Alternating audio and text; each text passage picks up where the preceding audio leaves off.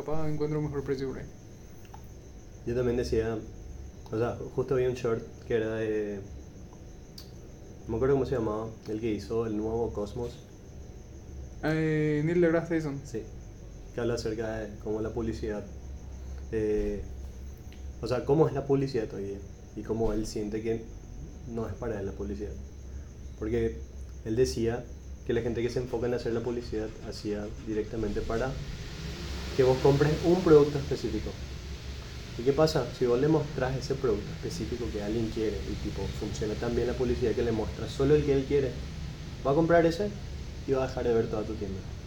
Tipo, Ya. perdés esa experiencia de entrar a revisar todo lo que hay, buscar tus intereses, de repente te gustó este también, puedes comprar ese también.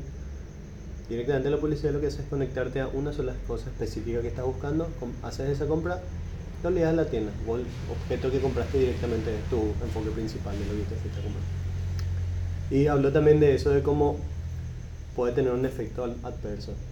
Así mismo, como ahora mismo apreté para escuchar la grabación y me salieron dos publicidades. Y yo no voy a comprar lo que salió acá. Yo no pensé en comprar esto tampoco. Claro, o sea, te, te aturde. A mí, yo personalmente eh, digo que estoy chapado todavía en la antigua porque me gusta comprar lo que yo busco. ¿Entendés? Me gusta todavía buscar yo lo que quiero y de repente publicidad me sale siempre de lo que, como hablábamos la vez pasada, lo que, te- lo que escribís por WhatsApp, lo que buscas en Facebook, todo eso te sale, pero tipo, realmente lo que vos necesitas, no muchas veces te muestran la publicidad. Siempre es lo que más decís o lo que más buscas, qué sé yo, me imagino, ¿verdad? Claro. Pero igual, a mí me aturde la publicidad, pero no me molesta en el grado de decir, ojalá que no haya por ahí. Sí en YouTube. En YouTube me parece una porquería que no pueda usar sin, sin permitir la publicidad, pero bueno. Entiendo que los youtubers se ganan su plata así y todas esas cosas, Eso mismo. pero no sé, raro. A mí, a mí al menos no me... Hoy día ya permito la publicidad porque quiero ver YouTube, ¿verdad? Y me trago la publicidad que me muestre. Pero de igual manera, si...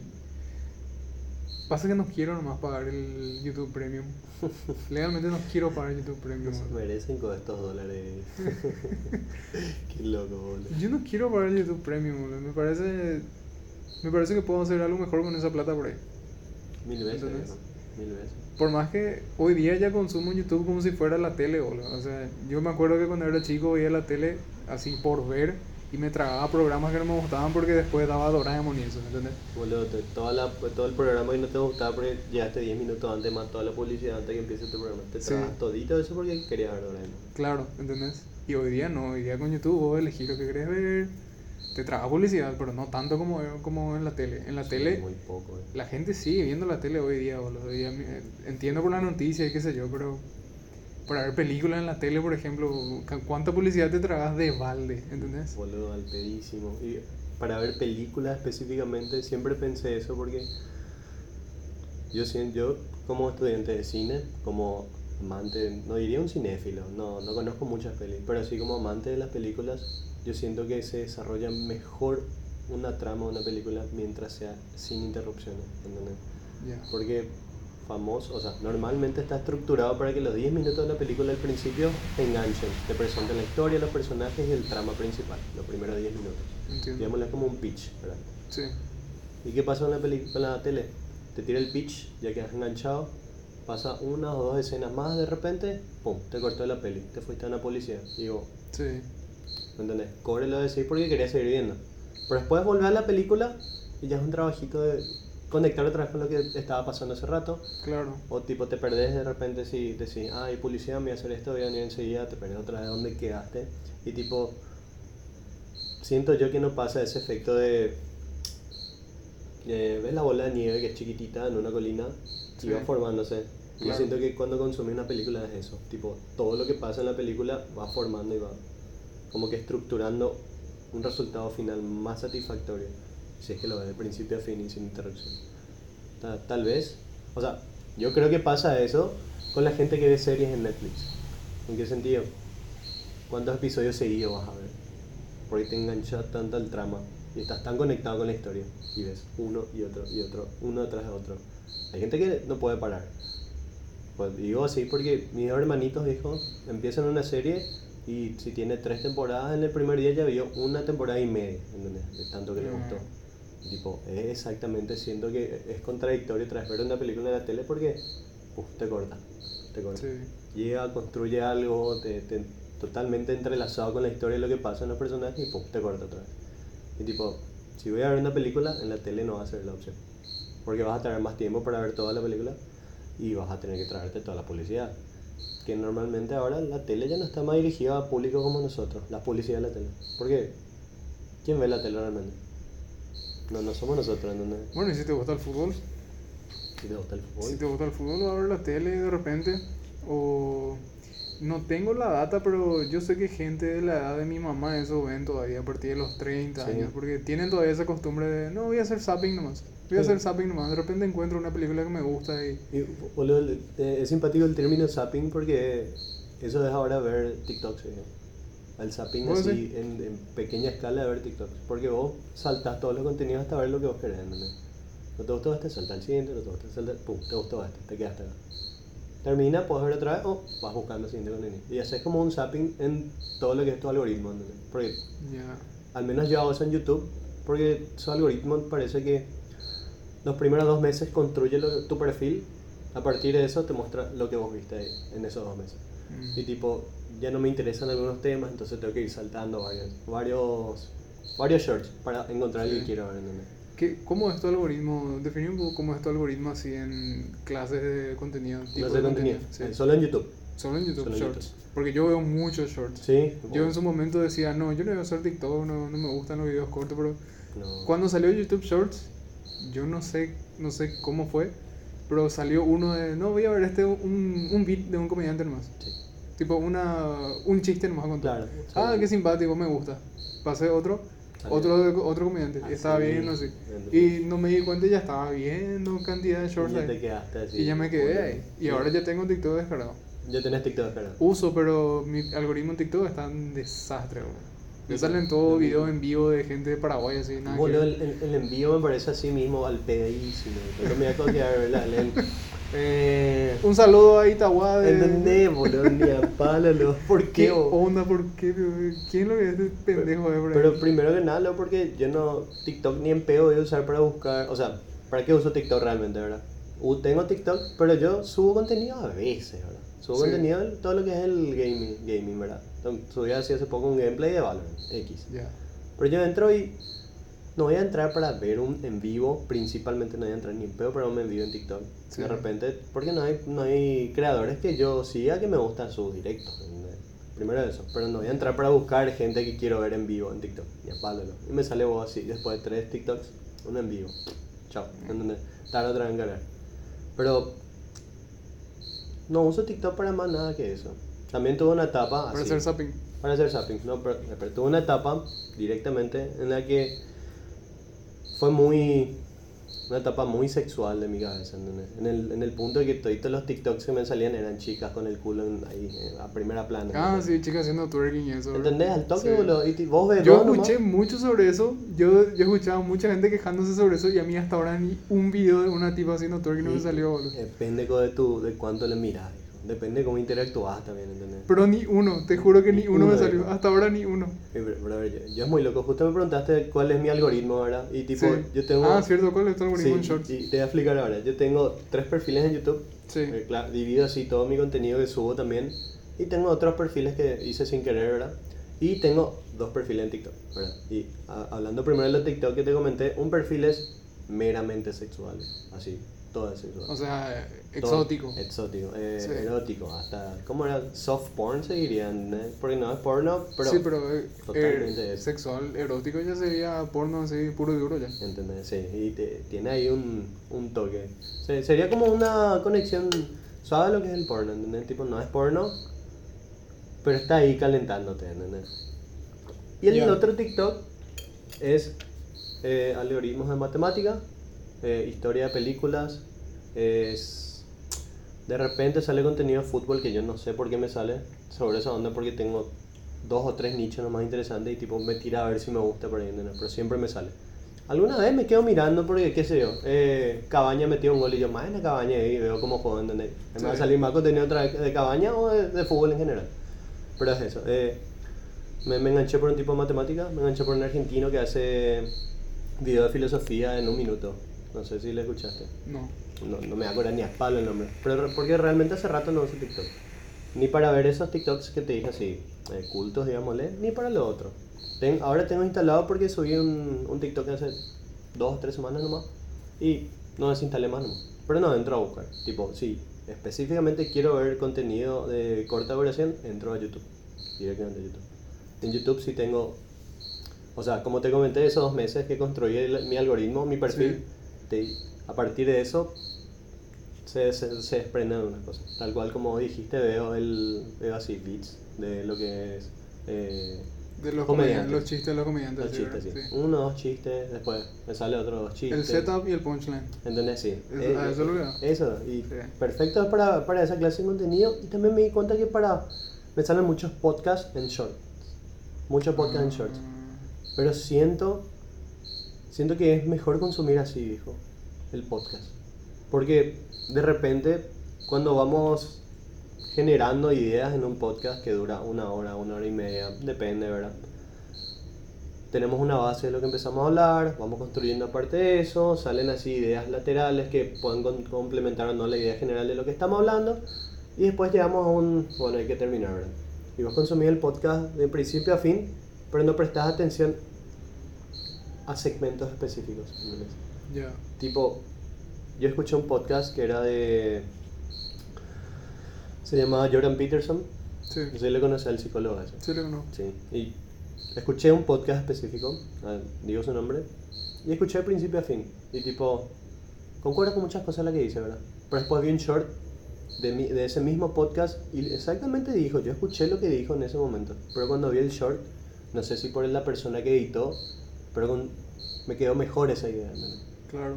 consumí mejor esa idea porque estaba aislado de todo lo que era la conversación previa y todo lo que fue la conversación final. Estaba aislado en un solo tema específico, ¿entendés? Y me sale, todos mis shorts son así, son beats de podcast, o sea, pedacitos de un podcast que hablan de un tema específico. Y- Entiendo. Y es, lo- es loco porque ciertamente me queda mucho mejor. Eh, el trabajo nomás es, o sea, si escuchas un podcast tienes que escuchar muy activamente.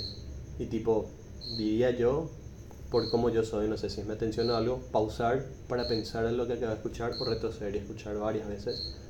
Pero no sé si porque principalmente empecé a escuchar un podcast así, a través de shorts, a través de YouTube. Donde un tema específico es muy profundo lo que dice y dura 30 segundos y vos ¡fua! te quedas con esos 30 segundos. Porque después vas playando y vos podés decir algo y cambia la conversación, ¿entendés? Pero esos 30 segundos principales donde presentó todo lo que es la idea, tipo el problema y la resolución, es muy loco, ¿entendés? Eso me interesó mucho.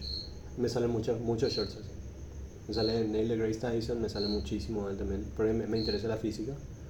Y me sale uno que otro contenido de gaming, ya no veo mucho, tipo... ah, vo- voy, a, voy a desviar mucho el tema ahora. En- ahora sí, conecté un sentimiento de culpa con jugar juegos de repente. Entonces cuando veo shorts de juegos, salto rápido. Te pasó, boludo. Sí. Finalmente te pasó.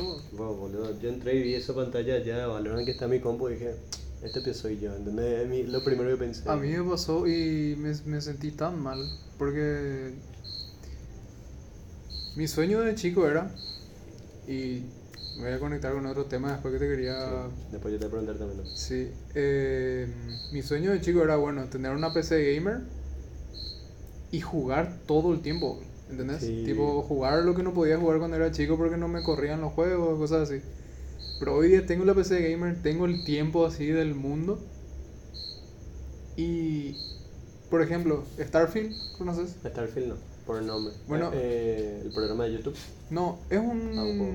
es un juego así de, de explorar el espacio, tipo lo que era, no- lo que fue No Man's Sky. No, pero más nuevo y Sí. más pulido supuestamente en teoría. Vale. El boom del juego de va a tener exploración de planetas, va a tener todo esto, el, el juego del año, candidato a juego del año. Claro.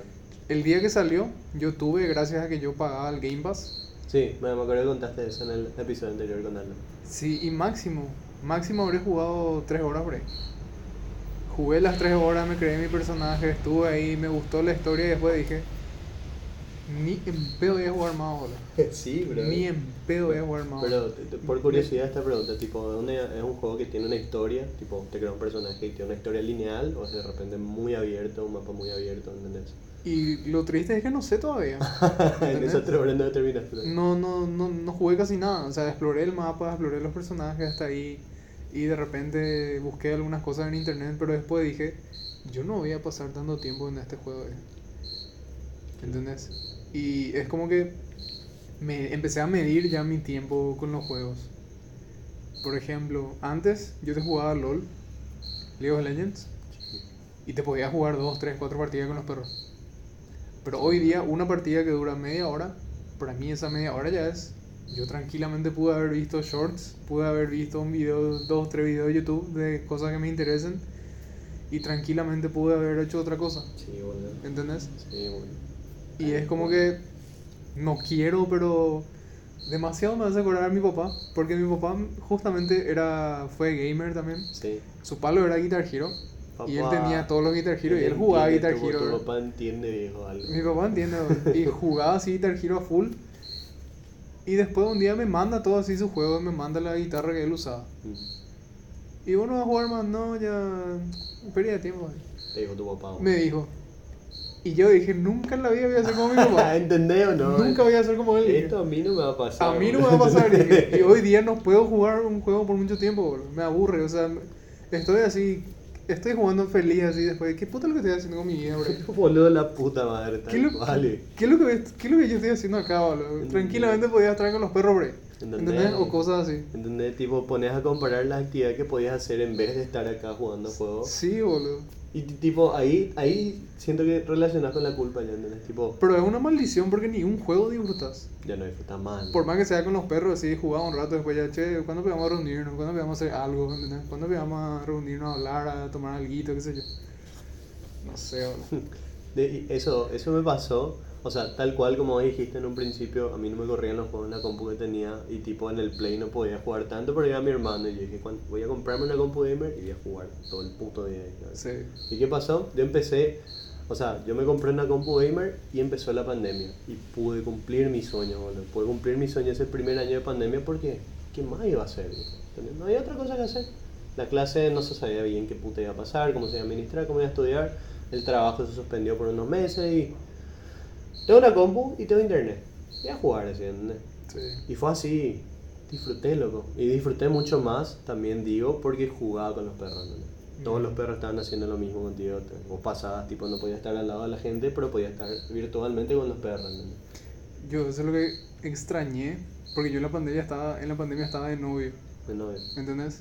Qué loco yo. ¿Cuándo empezó? Tipo, en esos primeros momentos. En esos momentos yo estaba de novio. Sí. Y estaba empezando a estar de novio en esos momentos. Y esto es algo que capaz es un gran error.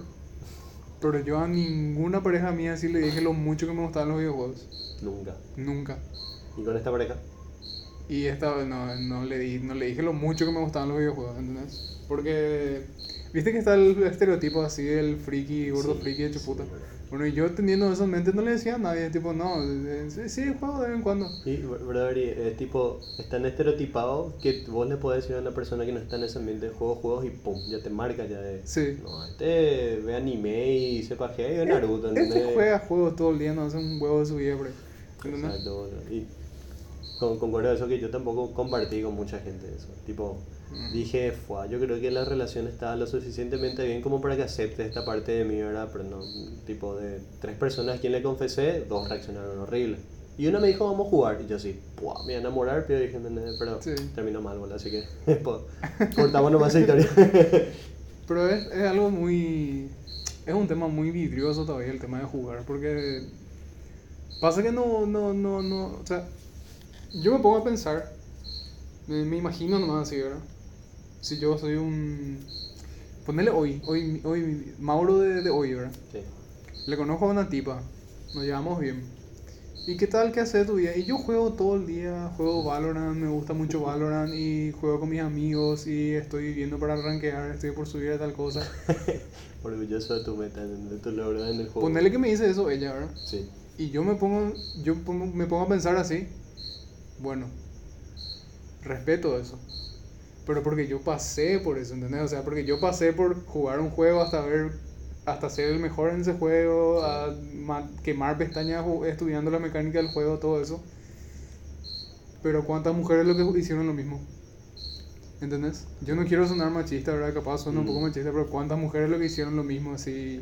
De Capaz podés contar con la mano por ahí. horas, claro. de meterle así tantas horas de- desde chicos, luego ya jugar así a full. Pero eh, a full, eso de el estereotipo negativo y todo de gamer, ¿verdad? Que no te bañas eso cuando sos criatura cuando, ¿entendés? para no Para dejar de jugar. jugando, no querés Claro. terminar de jugar. o- ¿Entendés? Tipo así, ese, esa, esa obsesión por los videojuegos, lo- ¿entendés? Y yo respeto eso si me cuenta por ahí. Pero no sé. No, no diría ni que es machista, viejo, porque esa onda no es porque sea mujer, sino que el tema es que yo siento que las mujeres, puede sonar también machista, pero también voy a ir citando cosas que escuché a través de shorts o podcasts y cosas así. Pero Después te iba a decir mi, mi algoritmo de shorts. sí, esa era la pregunta que te iba a hacer, boludo. Extendimos un poco este tema, pero pega, ¿entendés? Eh, es un tema que los perros, o sea, siento yo, estoy en esta etapa en la que tengo que hablar de esto ya, ¿entendés? Sí. Tipo, porque en un momento fue, eh, vamos a jugar, los perros, vamos a jugar, ¿entendés? Pero ahora es un... ¿Qué es lo que quiere hacer conmigo? ¿Entendés? Ya llego a ese punto en el que estoy a media partida y digo, esto voy a hacer siempre. Mm. Eh, ¿Entendés? Como dijiste, esto es lo que me va a traer virtud y felicidad a mi existir todos los días de, mi, to- de toda mi vida, ¿entendés? Bueno, no sé si virtud, felicidad, pero- Entendí, no, ¿entendés? Yo me Pero- di cuenta al toque que no. Ya. Tipo, Pero, disfruto. pero vos ves como algo negativo, luego. no, no negativo en el sentido de borrate los juegos y no juegues nunca más. Ya. Pero, por como yo soy, pueden ser todo el mundo, em, esa gratificación instantánea de hacer una kill va a ser la misma ahora y 5 horas después de jugar. Entonces voy a jugar 5 horas, porque siento esa gratificación. Y es como que no, no puedo soltar fácilmente porque quiero seguir jugando. Ya. Y después de, ¿cuántos? Tres años de la pandemia va a ser. Cuando bueno, va a empezar el cuarto año después de la pandemia. Y después de dos años y medio jugando, casi todos los días, dijo. Pillas ahora, ¿verdad? Cómo está abierto el juego ahí. Dije así, no sé si me gusta tanto esto de mí, ¿entendés? Ah, tipo, tuve tantos sueños que quise hacer que yo digo, ¿por qué no estoy haciendo? Y después me puedo pensar, cinco horas de juego diario que puedo haber aprovechado en otras cosas, en ordenar mi pieza, en empezar a escribir un corto para un guion, empezar a juntar ideas para un podcast inclusive, ¿entendés? Sí. Se fueron en 5 horas de juego donde pudo haber pasado bien, perdí y pudo haber pasado mal también. Pero no construyó nada, ¿entendés? Tipo, ju- justo era un tema también eso de que escuché en el otro podcast de la gente que la gente que busca gratificación instantánea como motivación para vivir y gente que traza planes a largo plazo como motivación, donde esa meta de largo plazo sea su motivación para hacer el día a día más viable, ¿entendés? Y siento que relacioné todo este tema del juego con la primera parte, de gratificación instantánea. Porque vos podés estar, o sea, para contar, para cerrar más o menos, yo tenía, tenía que irme a mi trabajo, hacer todo lo que es el, el reparto de las mercaderías, Sí. y yo a las 9 tenía que estar en el otro trabajo que es el tema de mi video. Y tenía una hora libre. Y dije, voy a jugar. Vine y jugué, ¿verdad? Pero después cuando llegué allá dije, puedo empezar a construir ya lo, lo que iba a ser mi video. Tipo, me tardó un poco en editar el video, entonces puedo haber estructurado ya lo que iba a grabar. Así me iba y ya tenía una idea fija allá. Y grababa y venía estructurado directamente acá. Pensé también anoche, muy específico esto, ¿verdad? Pensé también anoche, tengo que empezar a armar transiciones. Tipo, termina un clip, empieza otro y un efecto, ¿verdad? Para que pase un clip al otro más suave. Cosas que vos podés descargar en internet o armarte. Dije, eso también puedo haber hecho.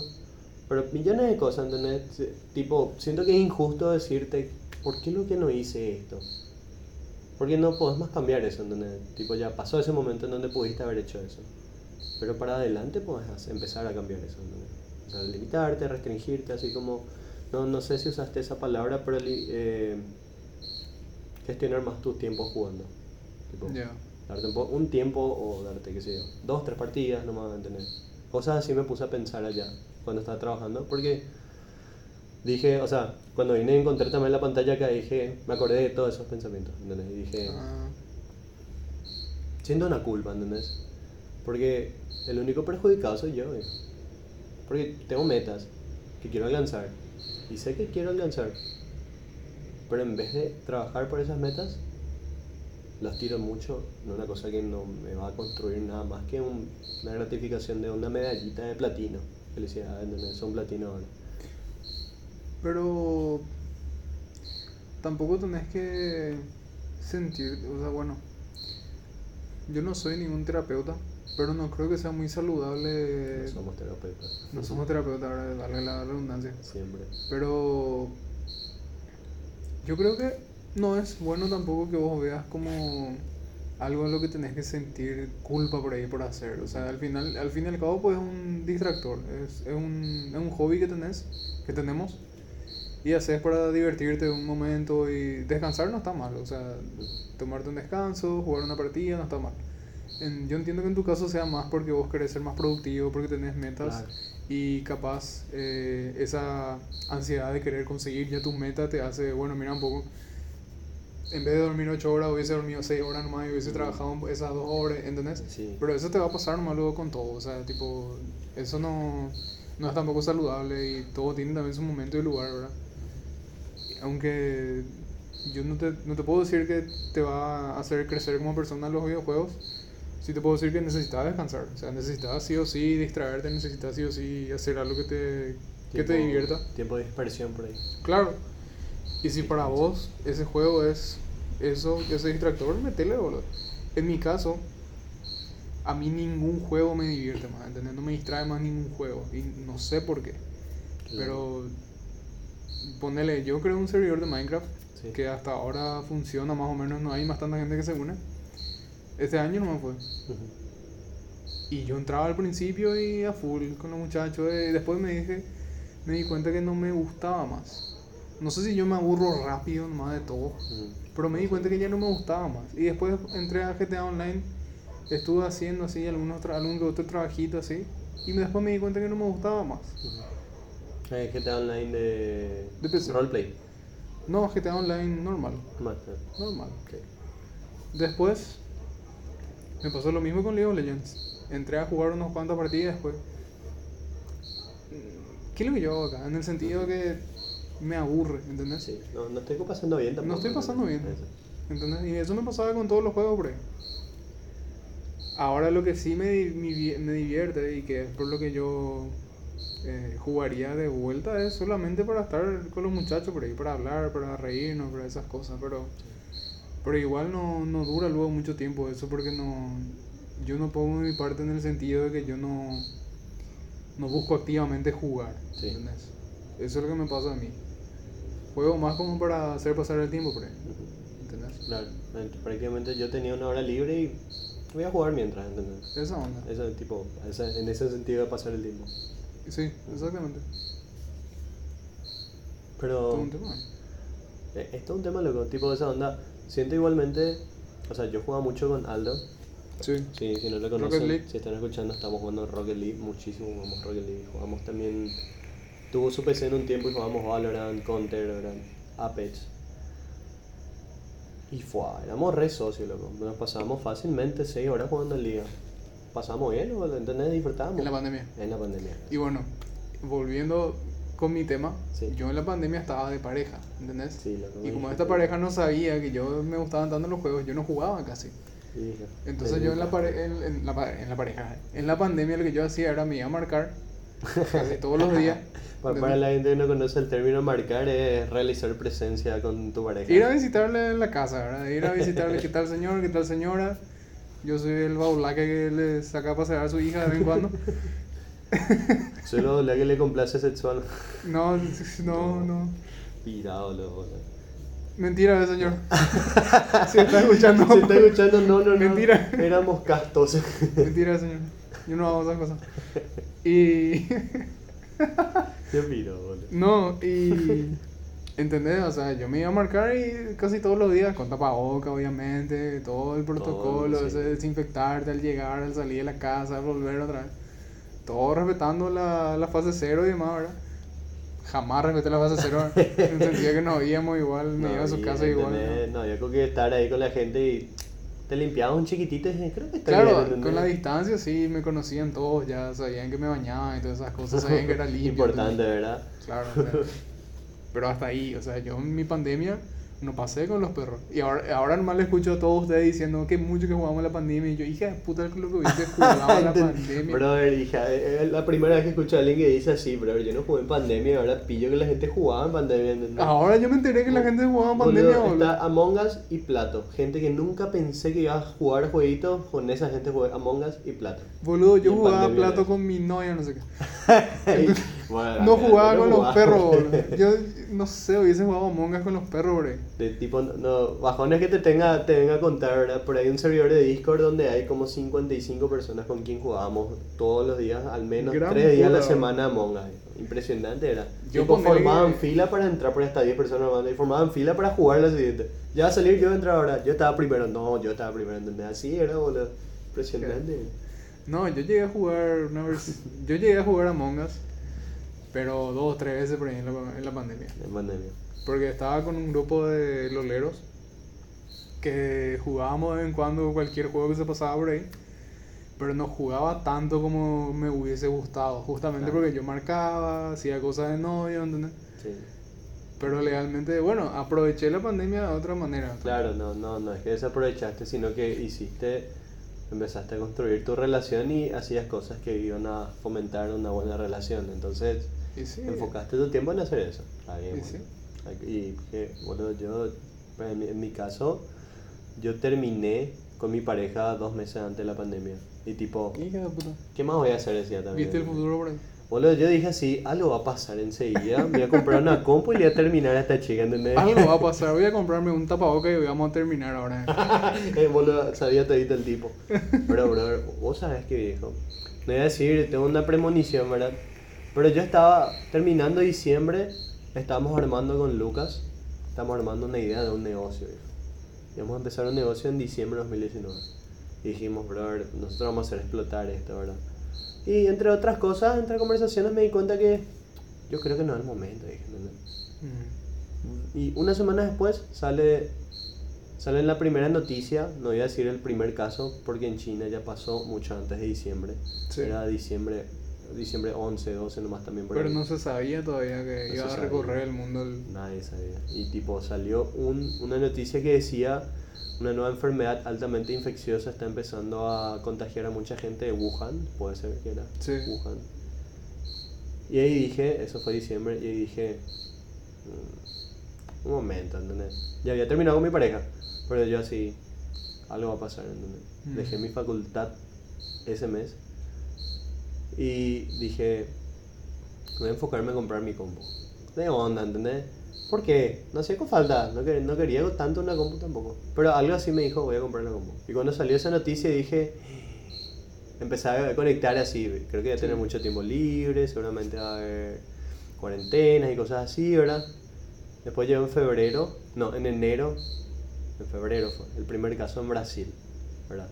Y así, uh, ya está, voy a comprar mi compu, ¿entendés? Ya, ya está todo preparado boludo, para ese momento. De puta, boludo. A Pero- mí me tomó sorpresa por completo luego. Sí, Porque, bueno, en en caso en China, ah, bueno, pero los chinos están- se enferman luego cada rato. Así, tipo, es- andan todo, todo el día con tapabocas. Ellos seguro que no es nada, esto para ellos por ahí. ¿entendés? Tipo, un lunes más de boludo para los chinos. Y sí, tipo, ponerle que se cuidan ellos y qué sé yo, no va a pasar ahí. Pero, Pasa ah, un tiempo y el primer caso en Paraguay, confirmado. de Hija de puta, boludo. de uno. Yo me acuerdo. Un avión que vino de Europa, creo que era, boludo.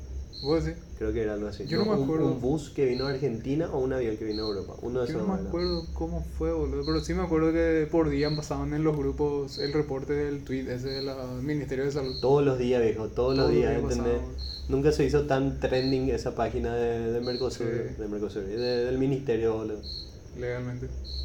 Que había infectados, recuperados cero cuando es así los primeros días. Sí, hija de puta, cierto. Y bol- boludo, a mí me, me chocó cuando fue la primera muerte.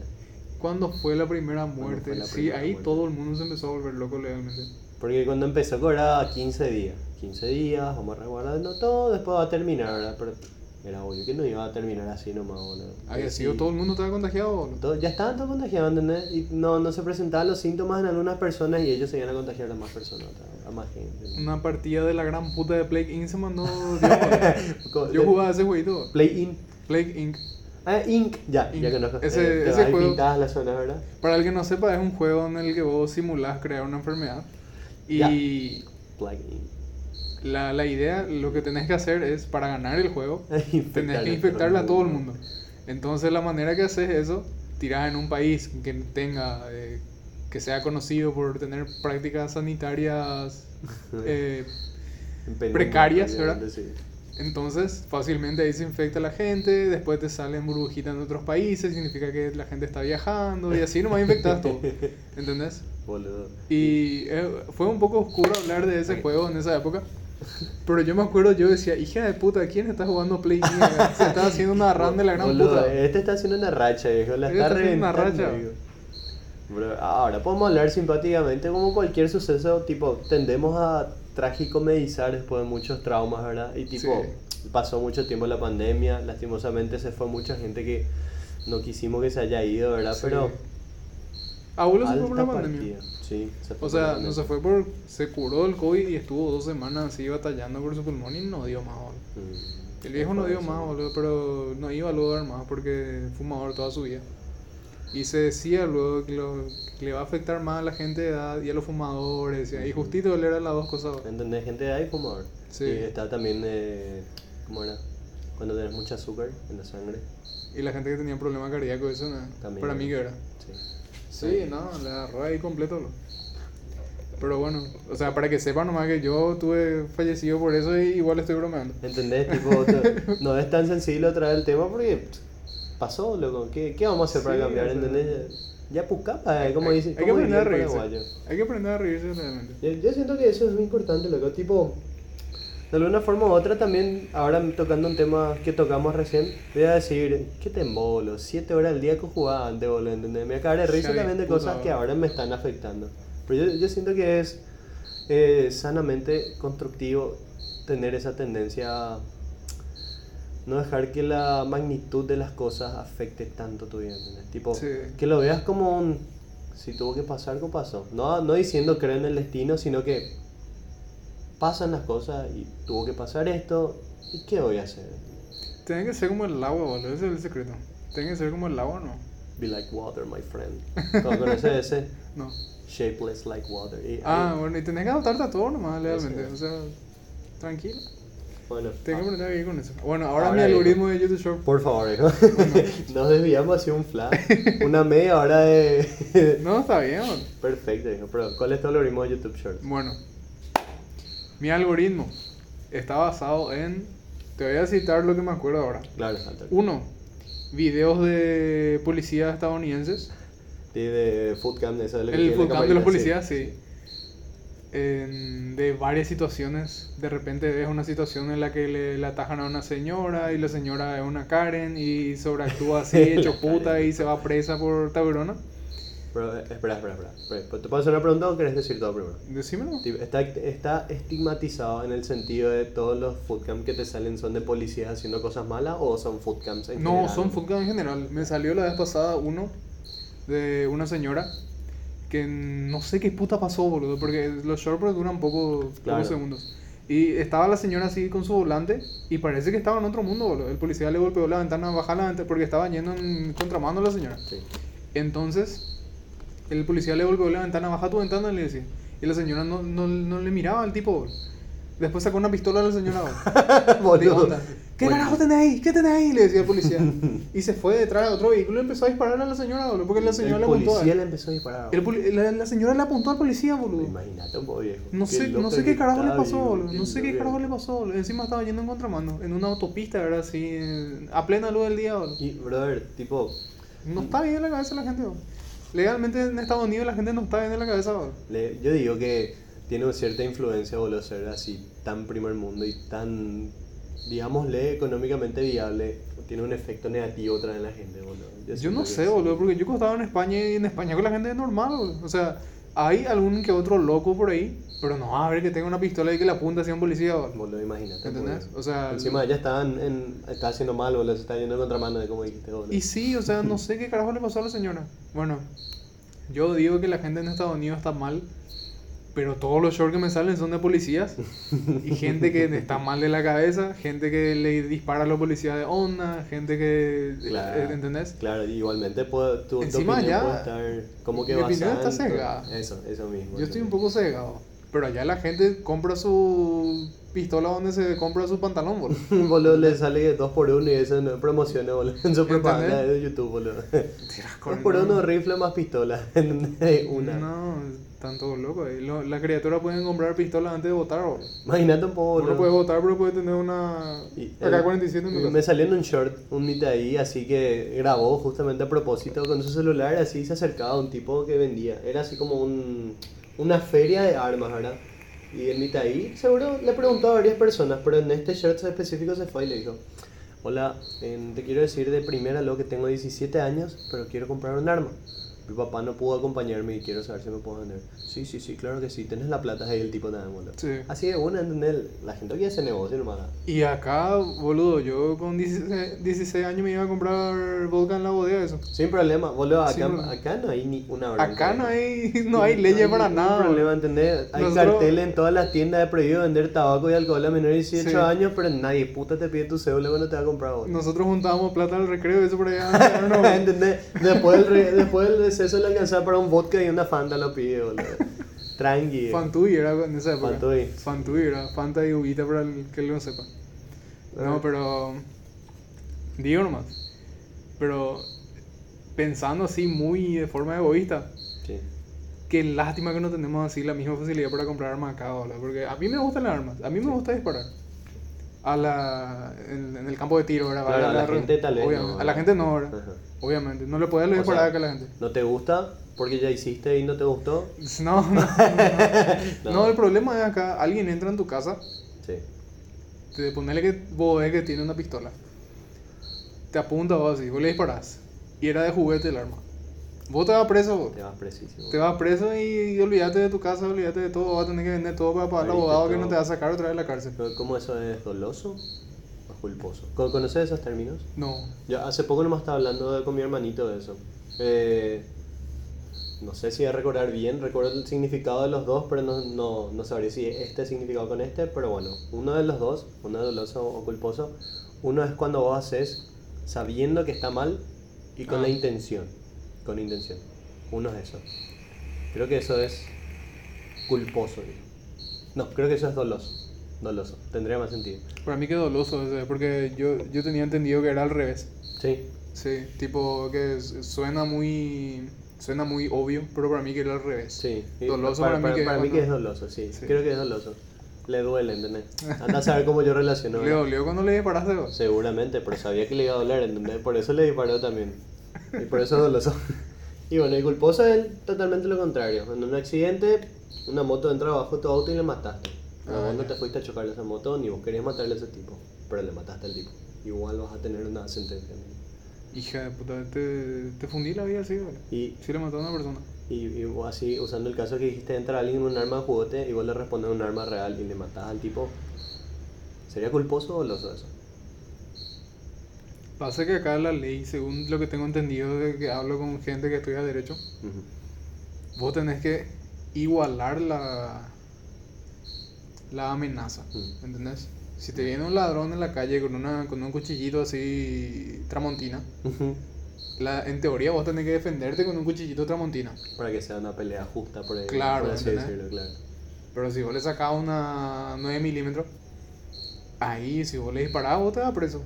Y, el y le vas a tener que indemniz- indemnizar a él por no sé qué Otra puta vez, boludo, si no le matás, le tenés que Si no pagar le todo la- para curarle, así que es mejor matarle. Los No. peores consejos así, dando, boludo, El peor consejo. No sigan nuestro consejo, por favor. No, todo es por el mero hecho de reírnos un chiquitito nomás, boludo. Olvídense de lo que dijimos, por favor. La, la gente puede quitar contexto, inclusive. Claro. No, pero eso ya- Más simpático. para la más risa. Videos de policías, Volvemos uno a por sí. uno. Volvemos al tema. Volvemos. Dos, chistes de comediantes. Comediantes así tipo Dave Chappelle, Mm, Bill, no me acuerdo su nombre ahora. Bill Murray. Bill Murray. Bill Murray. El eh, peladito. El peladito. Sí, obvio. Peladito pelirrojo. El pelirrojo. Tom Segura. Entonces, ahora sí, compartimos, creo, boludo. Sí. Después hay uno que tiene un bin de, de- Hay uno que tiene un chiste de, de- de su hermano que tiene síndrome de Down que demasiado risa me da. boludo. no, no sé, muy buena. su hermano o su tío, no sé qué. Y que su tío lo que hacía era... su- Ponele que era su tío. Sí. Lo que hacía era se iba a un restaurante y preguntaba si tenían sándwich de queso a la parrilla. Sí. Y si no tenían, él sacaba uno de su bolsillo. ¿Por qué, boludo? Y comía así, ¿entendés? Se iba preparado el tipo. ¿Entendés? Tipo, ese era su humor para él, boludo. ¿No tenés? Yo tengo, ¿entendés? No, él, él preguntaba, el tipo con síndrome de Down preguntaba si tenés sándwich de queso, sándwich de queso a la parrilla. No, no tengo. Ah, bueno. Y él sacaba. Creo que le dicen grilled cheese allá. Grilled cheese, sí. ¿Entendés? Y él sacaba así de su bolsillo y comía. Y su- el papá del tipo, del que tiene síndrome de Down, que puta ese bastardo, yo sé que se levanta al madrugada a hacer. el- ¿entendés? ¿Entendés? Prepáralo para ese momento, boludo. se se prepara luego para ese momento cada vez que van a salir. Y ese no me acuerdo el nombre del tipo. Y después me aparecen otros así casual, casuales que veo de repente que no les sigo tanto. Claro. Pero los que más les sigo son Dave Chappelle, Bill Murray y Tom Segura. Eso. Y eso es lo que te sale más, por ejemplo. Eso es lo que me sale más. Sí. Bueno, comediantes 2, policías 1. Eh, después, parece que estaban en competencia por. Sí. Comediante contra policía. Pero a ver, puede ser, pero para mí que no, los policías metafóricamente y literalmente para mí es una competencia y loco. Pero por ahí ganan los policías. eh, No. porque tienen pistola. Pero porque bueno, tienen licencia ahí- para usar pistola. Ahí tenés la razón. amigo. Bueno, en tercer lugar, me sale video de gente que se va en el gimnasio. Gimnasio. No sé por qué, pero me sale así humor de gimnasio eso. ¿En serio? Por ejemplo, cuando tu compañero falta a una clase y asiste al día siguiente y el tipo hace la... Es un gag, Sí. que el tipo hace que está enojado y me engañaste, cosas Sí, así, ¿entendés? sí, sí, sí, sí. Y cosas así, de humor de gimnasio. De gimnasio. Cuarto, ¿Vas al gimnasio? No, yo no me voy al gimnasio, boludo. sí, total. Yo no me full, estamos en esa onda. boludo. Yo no sé por qué, boludo. Yo no me voy al gimnasio, nunca me fui, boludo. Bajé 8 kilos sin tocar, sin, Sin mover gimnasio, eh. sin gimnasio, boludo. Vamos a recomendarle eso a la gente. sí. Ah, hagan keto. Sí. Eh, no hagan por más de 3 meses porque se van a volver celíacos. Fua. Eso también es cierto, boludo. No, eso es cierto. Eh, yo cuando cumplo los 3 meses me dio permiso para comer así al menos un día carbo Ujú, y después continuar. claro. Porque si no, tu cuerpo ya rechaza por completo y te puede volver celíaco. Todo un Claro. tema. Puede, puede ser con el tema de la leche también. O sea, me pasó a mí que yo tomaba leche todos los días. En un, en un momento dejé de tomar leche por mucho tiempo y cuando volví a tomar leche me empezó a caer mal ya.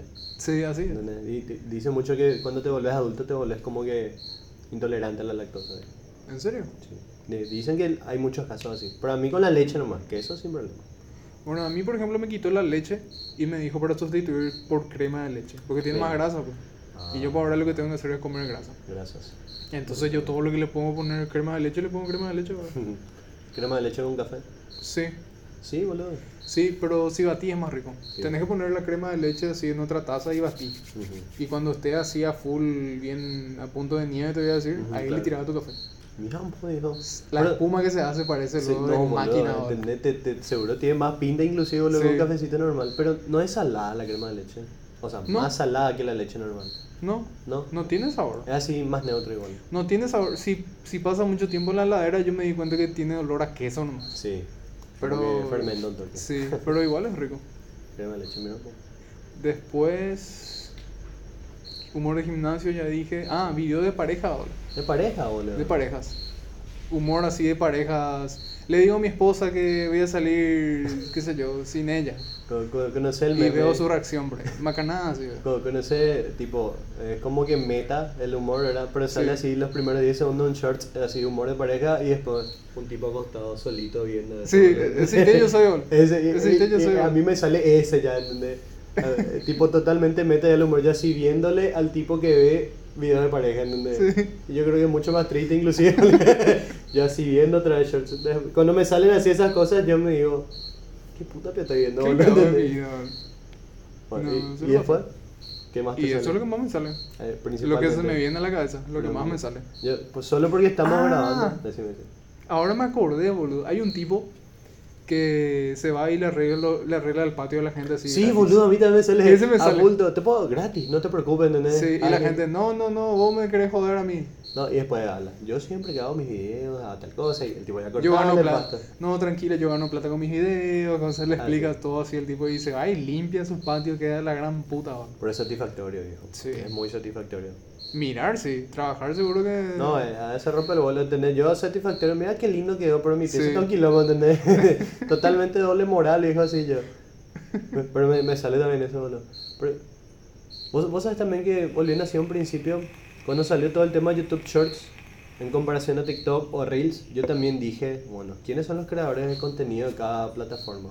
Yo creo que voy a resonar más con los creadores de YouTube porque consumía mucho YouTube, ¿entendés? Y en cierta forma, mi plataforma principal para ver videos de, de corta duración es YouTube Shorts.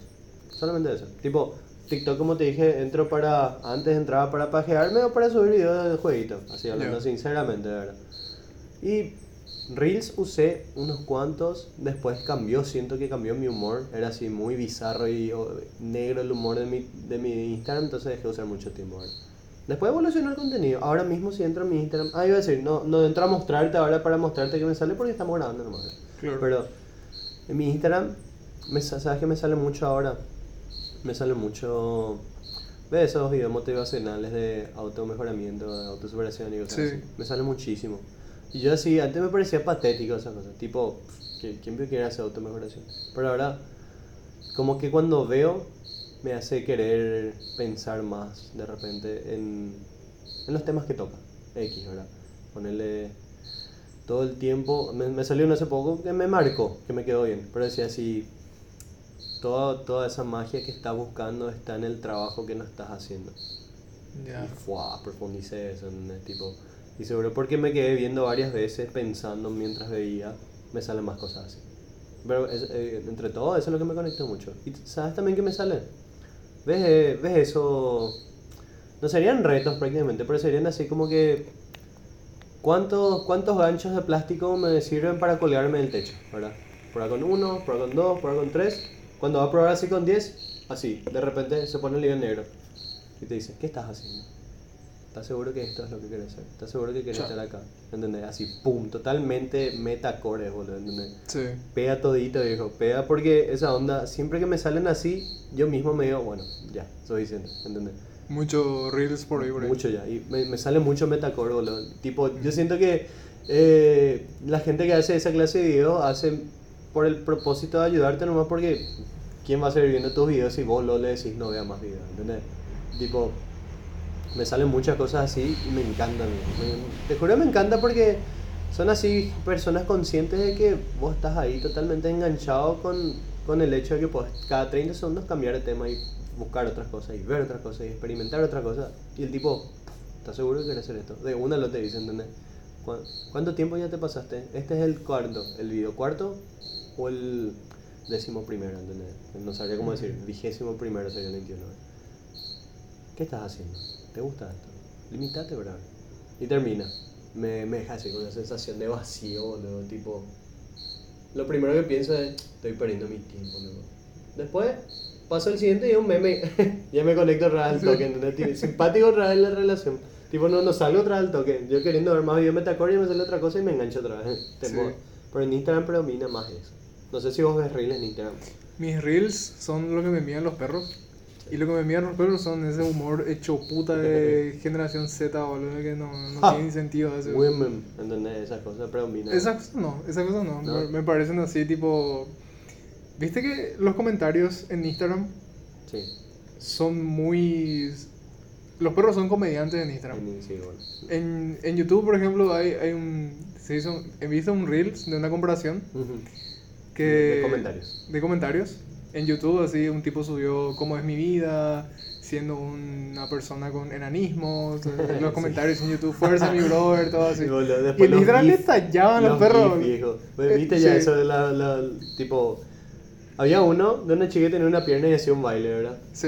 Y después ahí un- siempre predomina ese el gif de la sirenita bailando, pero la sirenita tiene una pierna, tiene un punto de apoyo y le, le hacían esa comparación, pero sí me salen esas cosas, tan boludo. Ese humor hecho puta me sale siempre, boludo. Y simpático. eh. Ponerle que yo tengo 3, 4 personas por ahí que me envían reels todos los días, boludo. Sí. Y veo y le envío también lo que me salgan a mí no me Tipo esa onda, eh, yo creo que le va a gustar este. Sí. Le envío a esta persona. A este le va a gustar a fulano. No, yo le envío lo que veo nomás. Sí. Si le gusta o no, ya es su problema. Mira, toma, toma. Te- creo que te debo unos cuantos reels porque me enviaste Sí, 10 así ya, mismo. obviamente. Toma unos cuantos. Así mismo. Pero, ¿ves los reels que te envían? Todos los reels que te envían. Veo todos los reels, no en el momento, No, ah, pero te, te tomas pero tiempo para veo. ver. Veo todos los reels que me envían. Mira, te hago una pregunta. Vos tenés una cantidad de reels que decís, "Pff, yo no arma todo esto. Tipo esa onda. ¿Cinco? Puedo ver esos cinco ahorita, ¿entendés? Yo creo que yo soy el que envía muchos reels, Sí. porque Matías, otra vez te iba a mencionar, Qué grande Mati, boludo. a Mati le envié una vez, ponerle que le habré enviado 10, pero no en el mismo día, sino que ponerle que en una- un lunes me envían tres socios, me envían así dos, tres reels, yo les envío dos, tres. Y le añadí a Matías también, para probar, para ver si él me enviaba también. Claro. Después al día siguiente le envié 2, 3. Al día siguiente le envié 2, 3. Y ponerle que llegó para jueves y yo le había enviado 15 por ahí. ya el toque. Y me escribe el tipo y me pone algo así tipo... Mucho contenido, pa. O algo así. No voy a ver, carajo. Y yo me di cuenta, hija de puta que mucho le mandé. Miré nomás así nuestro, nuestro historial de chat hija de puta que mucho le envié, boludo. Boludo, y no, no te das cuenta. Así como el mismo hecho que no te das cuenta cuántos reels es en así- una sesión, ¿entendés? Sí. En una hora, ¿cuánto viste? Y ponele, de 100 que viste, enviaste 80. Claro. Diferente persona de repente, pero muchísimo, boludo. Pero yo me, di, me doy cuenta que paso más tiempo en los shorts que en reels. Más en short. Y en TikTok. En TikTok, como te digo, me aparecen los videos en vivo, me aparecen cosas así que tipo no me interesan luego. Me aparecen cosas de fútbol, me aparecen mucha comida, me parece. Comiendo. Mucha comida keto me parece, últimamente. Eso es bueno. ¿Y cómo sabes? No porque yo busco luego. Ah, Yo bien. busqué una, una receta de Grab keto y de ahí me empezó a salir todo keto. ¿Usas el motor de búsqueda de TikTok para cosas? Sí, para buscar recetas y eso. Para recetas. Porque recetas. yo, por ejemplo, para tutoriales, sea así de informática o sea fotografía, yo siempre uso YouTube. Todo para todo, ¿entendés? Ya. Todo YouTube. Y yo cuando me fui a la casa, ve- ves que tengo el caso de que vivo, no vivo, pero con, eh, comparto con personas que son de la nueva época, vamos a decirlo. Mis hermanitos que tienen 13 y 14. Y yo llegué en casa, surgió así una duda y entré en YouTube a buscar. Mi hermanito, vos pico estás mal, me dijo así. Tipo, me miró mal. ¿Por qué pico? Le dije. Y él agarré y hizo la búsqueda en TikTok. Él usa solo TikTok para toda su búsqueda, todos sus intereses, tutoriales, todo lo que se intriga en TikTok busca directamente. Es impresionante, boludo. De verdad que en Apple te sale el resumen de cuántas horas usas aplicaciones. Sí. Y en un resumen semanal de... No me acuerdo cómo era que mostraba el resumen, pero ponele. De 100% del tiempo que usaste tu celular, 45% fue TikTok. Es una locura, boludo. Imagínate un poco. Ni WhatsApp usó tanto como TikTok. ¿no? Pero legalmente es una, es una buena táctica usar TikTok para tutoriales porque es más corto por el video. Entonces no te tragas así. Muy buenas a todos, bienvenidos a este video, Sí, este es mi canal. Si quieres suscribirte, te... no, boludo, Sí, ¿entendés? Ciertamente. Por eso nomás yo busqué grabs de receta de grabs ahí en TikTok. Porque sabía que me iban a salir el resultado enseguida y ya está. Est- que estaba con hambre y al final terminé comiendo pollo, no sé qué. Nada Sí, que ver bueno. así. Nada No. que ver así. Te salió un reel de un TikTok de pollo, boludo, y fuiste a la puta. no. Pero sí, esos son todos mis shorts. los shorts. Esos son todos mis shorts Pero- que yo recuerdo hasta ahora. Claro, eso es. Te pegaría entrar a mirar así, boludo, al toque. A ver qué sale, ¿entendés? Ahora mismo. Ahorita, yo, yo no sé si iba a cortar la grabación, por si acaso. A ver. Anda a saber, boludo. ¿Corto? No, sigue grabando. Sigue grabando. Bueno, voy a- te voy a mostrar el mío. A ver, te digo primero. El primero que me salga te voy a mostrar ahora. Dale. Sale una tipa en bolas. así. Re, No, re mentiroso yo- era el tipo. no, bro. no, no, yo no veo a mí esas nunca cosas. me sale esas cosas. Yo, brother, de una dije porque dije si le voy a mostrar y si sale, ¿entendés? Me, me, me a ser responsable. De Ricky Morty me sale. Ah, Ricky Morty también me sale mucho ¿Sí? últimamente, sí. A mí me sale mucho The Office también. The Office. The Office ah. The Office me salía antes. Después empezó a Patada. salir de. Eh, Shameless. Shameless. Una serie así de. Shameless hasta ahora me sale. Sí. ¿Viste? Acá, boludo. Humor de gimnasio. When you finally commit to the bulk. ¿Por qué? Humor de gimnasio, boludo. Y yo no le doy ni me gusta, boludo. Pero me sale nomás. Y yo miro y me río porque no me voy al gimnasio. Yo miro y me río. Ajá, sí, soy yo. eh, Jamás voy al gimnasio. Jamás fui yo, eh. A ver qué te sale. El primero que te salga. No, no sé si va a cortar o va a mostrar inclusive, boludo. ¿Sigue grabando? Sigue grabando. bueno, está muy bien. Vos no desactivaste tu internet para que no te salgan Específicamente dice eso, boludo. anuncios. Me metí el wifi. Pero, o- amor, ¿qué me sale? Este, eh, fíjate, tengo, te voy a mostrar, ahí está en línea. Tengo, ¿dónde cambió el canal? Acá, no, acá. Tengo cuatro canales de YouTube, boludo. En- ¿Por en qué la- tanto? Eh, este canal en específico, voy a hacer propaganda nomás mi canal, arroba gcardus en YouTube. Es donde subo todo mi contenido de arte, vamos a decirlo. Ya. Todo lo que es música, covers, eh, cortometrajes y cosas así, está acá. Después tengo Gapo Play, no- sé dónde puta tengo que tocar ahora para cambiar. En Gapo Play subo todo lo que es gaming. Y después te- me creé un canal tercero sin querer, porque me creé un Gmail nomás y tipo entré con esa cuenta de Gmail y se creó el canal. Quedó ahí. When did the internet get boring? Nowadays, it seems normal that there are only five web. Me, sale esto, no sé por qué, nunca When vi. we indicate the cross contour lines on a cylinder, we tend to make them flatter than they really are. Most of the curving effect Bueno, esto no es ni en mi puta idea veo boludo, legalmente. Tú pones las metas. Pero te, So te the acuerdas que te first- dije. The Ah, Office. The Office, ahí está. Te, te acuerdas que te dije, tipo, voy re- recorriendo contenido a ver qué me sale. Y Sí. este, eh, ahora mismo está en esa etapa que me muestra cualquiera. Grabando. A ver, eh, ahora que vimos. Sigue Fua, grabando, sí, boludo. boludo. coité esta aplicación, amigo. Odin Muy will bien. buy in Muy bien. 15. ¿Con esto qué categoriza? Boludo, qué inteligente este tipo. Eh, Estamos viendo ahora un video de un tipo que apagó la luz de su casa y puso el flash de su celular para llevarle a todos esos mosquitos de luz afuera de su casa. Y le está llevando, boludo. Le está, literal, abrió el portón para llevarle, boludo. Vamos pues. ¿Será que le llevó? ¿Entendés? Así que Le llevó al, al, al paro afuera, Sí boludo. se fueron, boludo. Hija de puta. Qué inteligente, boludo. Sí, pero ahora a mí me sale eh, re- eh, shorts de gente inteligente, no ¿entendés? Qué loco. Pero sí, ahí, no, ahí nos dimos cuenta, boludo. Aquí, ¿quién puta que quiere un video de un tipo quitándole los bichitos de su casa? Pero nos salió y nosotros, "Eh, mira un poco, ¿entendés? Al toque Se conectamos. me hijo. ocurrió ya hacer eso en la próxima, boludo. Yo, yo creo, ahora que se viene verano, hijo, van a empezar a hacer esos, esos, esos sucesos, van a empezar a concurrirse más, entonces, una herramienta interesante ya, loco. Sí, legalmente. Bueno, bro, te, te iba a decir, viejo, no, empezamos a grabar hace una hora, eh, bienvenidos a todo el podcast, creo que ya están bastante cómodos si es que están escuchando acá. Estamos de vuelta con Mauro y empezamos a grabar en medio de la conversación. Dijimos así, vamos a quedarnos callados antes de grabar, o vamos a hablar un rato, vamos a pensar en preguntas, pero me puse a grabar en medio de la conversación para que sea así, esta es una conversación. Tipo, comparando lo que dijimos antes de grabar, eso que dijimos de los nervios, o también de que te sentiste muy robótico después cuando te escuchaste. Yo Sí. ahora mismo no sentí nada de eso. Yo, Yo sentí que nos cagamos de risa nomás por ahí. Ahora sí, mejor. Siento el mejor del podcast. Sí, ¿verdad? Y pegaría de hacerlo otra vez de vuelta así. Solo que ahora que hablamos del podcast, el tema principal de lo que estamos conversando es eso. Entonces ya se vuelve otra vez como que introspectivo. Pero nada. ¿Hay algún tema en específico que quieras tocar así con respecto al anterior? Con, con respecto a lo que hablamos, o sea, en el anterior podcast, En el, en el podcast donde estábamos nosotros dos. nosotros, hmm, si me pongo a pensar, viejo, escuché ayer y ayer iba a anotar, ¿te acuerdas que te dije que iba a anotar algo para Sí. hablar ahora? Pero no era en este celular. No, no era en este cel- no, de- ayer no anoté, por colgado nomás no anoté, estaba escuchando. Pero sa- ¿sabes de qué quería hablar, viejo? Del podcast anterior.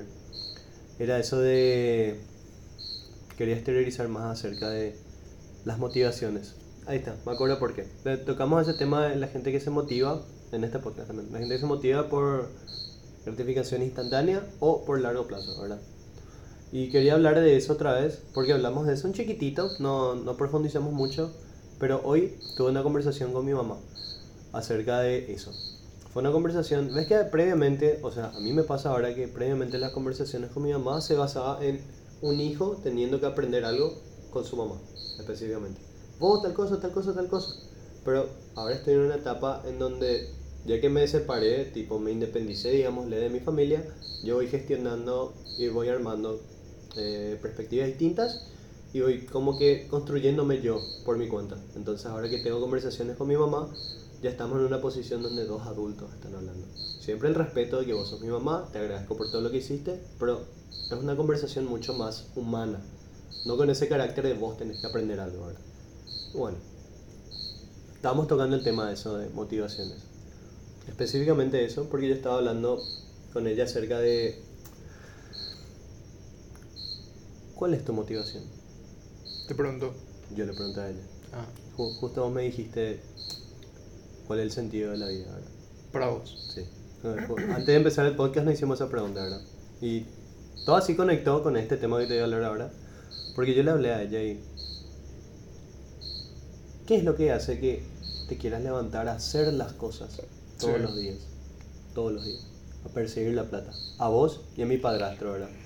Porque mi, mi padrastro, una persona, dijo que él no va a estar tranquilo si no hace más un mil guaraníes hoy, ¿entendés? A buscar la forma de hacer plata cualquier día, todo el día. En todo momento. Hay, hay noches que no duerme y se pasa viendo en Marketplace un negocio que pueda armar, ¿entendés? Y yo, me, yo sinceramente me acerqué hoy y le pregunté, ¿ustedes cómo se motivan para hacer las cosas? Y yo no sé si nosotros somos totalmente distintos a mi mamá, pero su respuesta fue, si vos buscas la motivación, Gastón, no vas a encontrar. Hacen a las cosas. Y después te vas a dar cuenta que cuando hiciste, ahí está tu motivación. Y yo así, ¿entendés? ¿Será que esa es la respuesta, ¿entendés? Porque vi muchos shorts también de gente que decía que en el accionar vas a encontrar muchas respuestas. Porque si buscas respuestas sin hacer nada al respecto, te vas a quedar como que en un punto neutro. Porque la gente, o sea, la gente que busca motivación, principalmente la busca porque no la tiene. Pero la gente que hace las cosas sin preguntarse mucho, encuentra la motivación en la disciplina y en la rutina. No en la rutina de estoy cansado de hacer esto, sino que en la rutina de siempre trabajar todos los días para construir algo para vos. Que, que son esas personas que yo puse así en comparación, que tienen motivaciones a largo plazo. Y sin querer mi mamá me habló de eso, tipo, tocó ese tema. Yo quedé perplejo, tipo, para no cortar la conversación o para decirle, boludo, impresionante lo que me dijiste. Hablamos un poquito más, cambiamos de tema, pero me quedó marcado eso de, si vos luego buscas motivación, no vas a hacer nunca nada, hacé. Y después a ver qué onda, ¿entendés?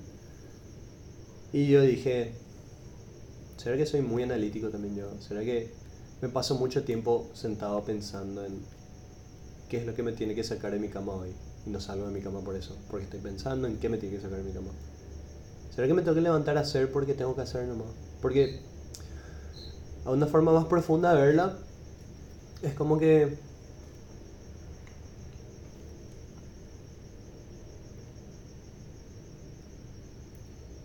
tenemos que aceptar la condición del humano, de ser humano. Porque realmente nosotros vinimos a un mundo que no entendíamos nada y que vagamente íbamos estructurando mientras íbamos creciendo eh, a través de situaciones, de conversaciones, de emociones que experimentábamos.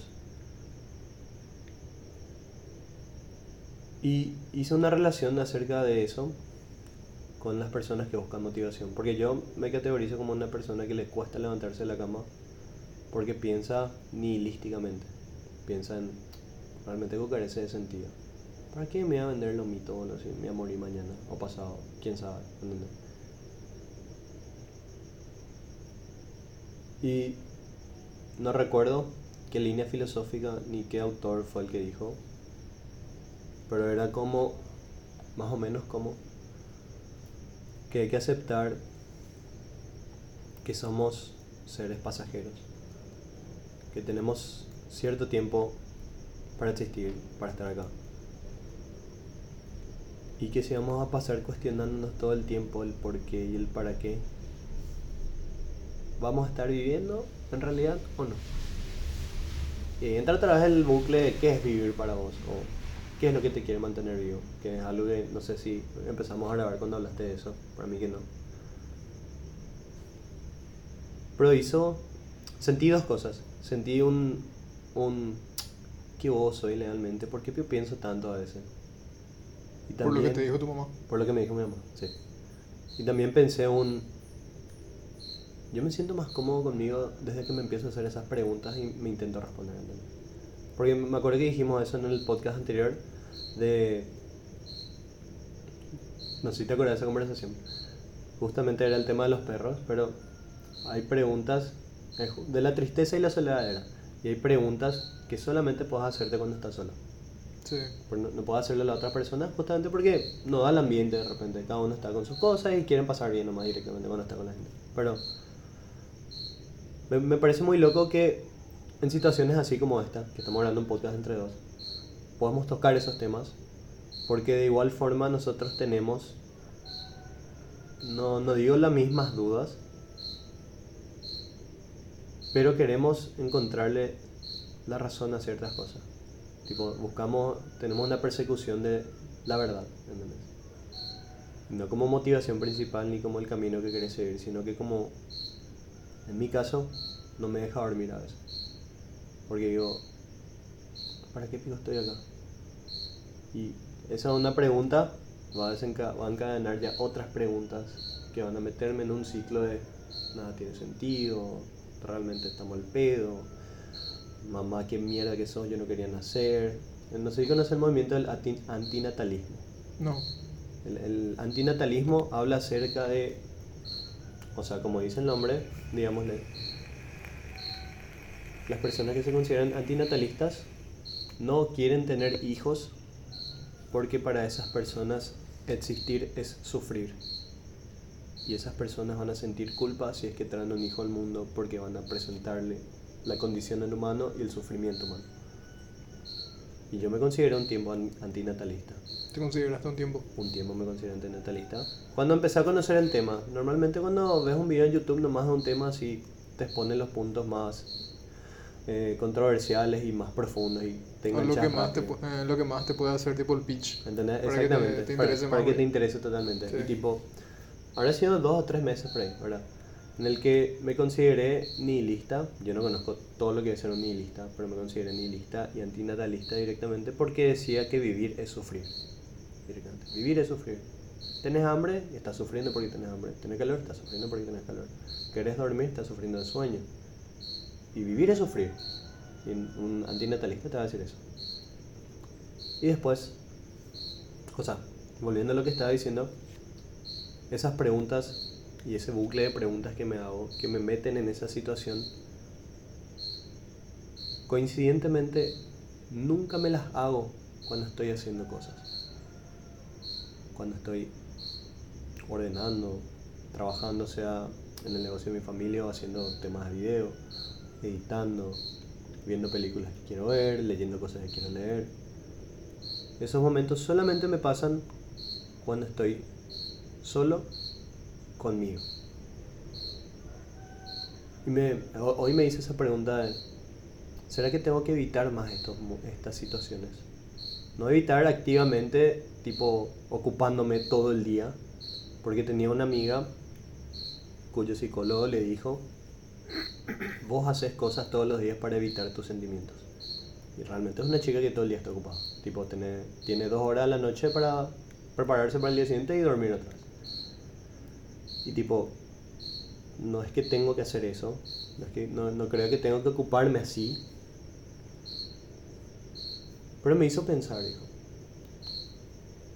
¿Vos crees que tenemos que, para evitar sentirnos insuficientes, entrenarnos con disciplina?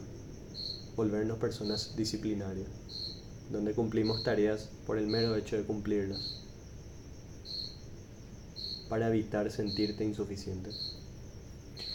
Bueno, primero, primeramente yo creo que todas las personas tendrían que echarle un vistazo a la filosofía al menos una vez en su vida, ponerse a investigar y ver cuál, cuál es su... ¿Cuál es tu, tu... ¿Por qué vos crees que vivís? ¿Por qué vos crees que... Me parece que fue Marco Aurelio el que dijo una vida no examinada no vale la pena ser vivida. Y sí o sí vos necesitas saber el porqué de las cosas. O sea, eso es algo característico del humano nomás luego. Sí o sí nosotros queremos saber el porqué de todo. Desde que somos criaturas luego.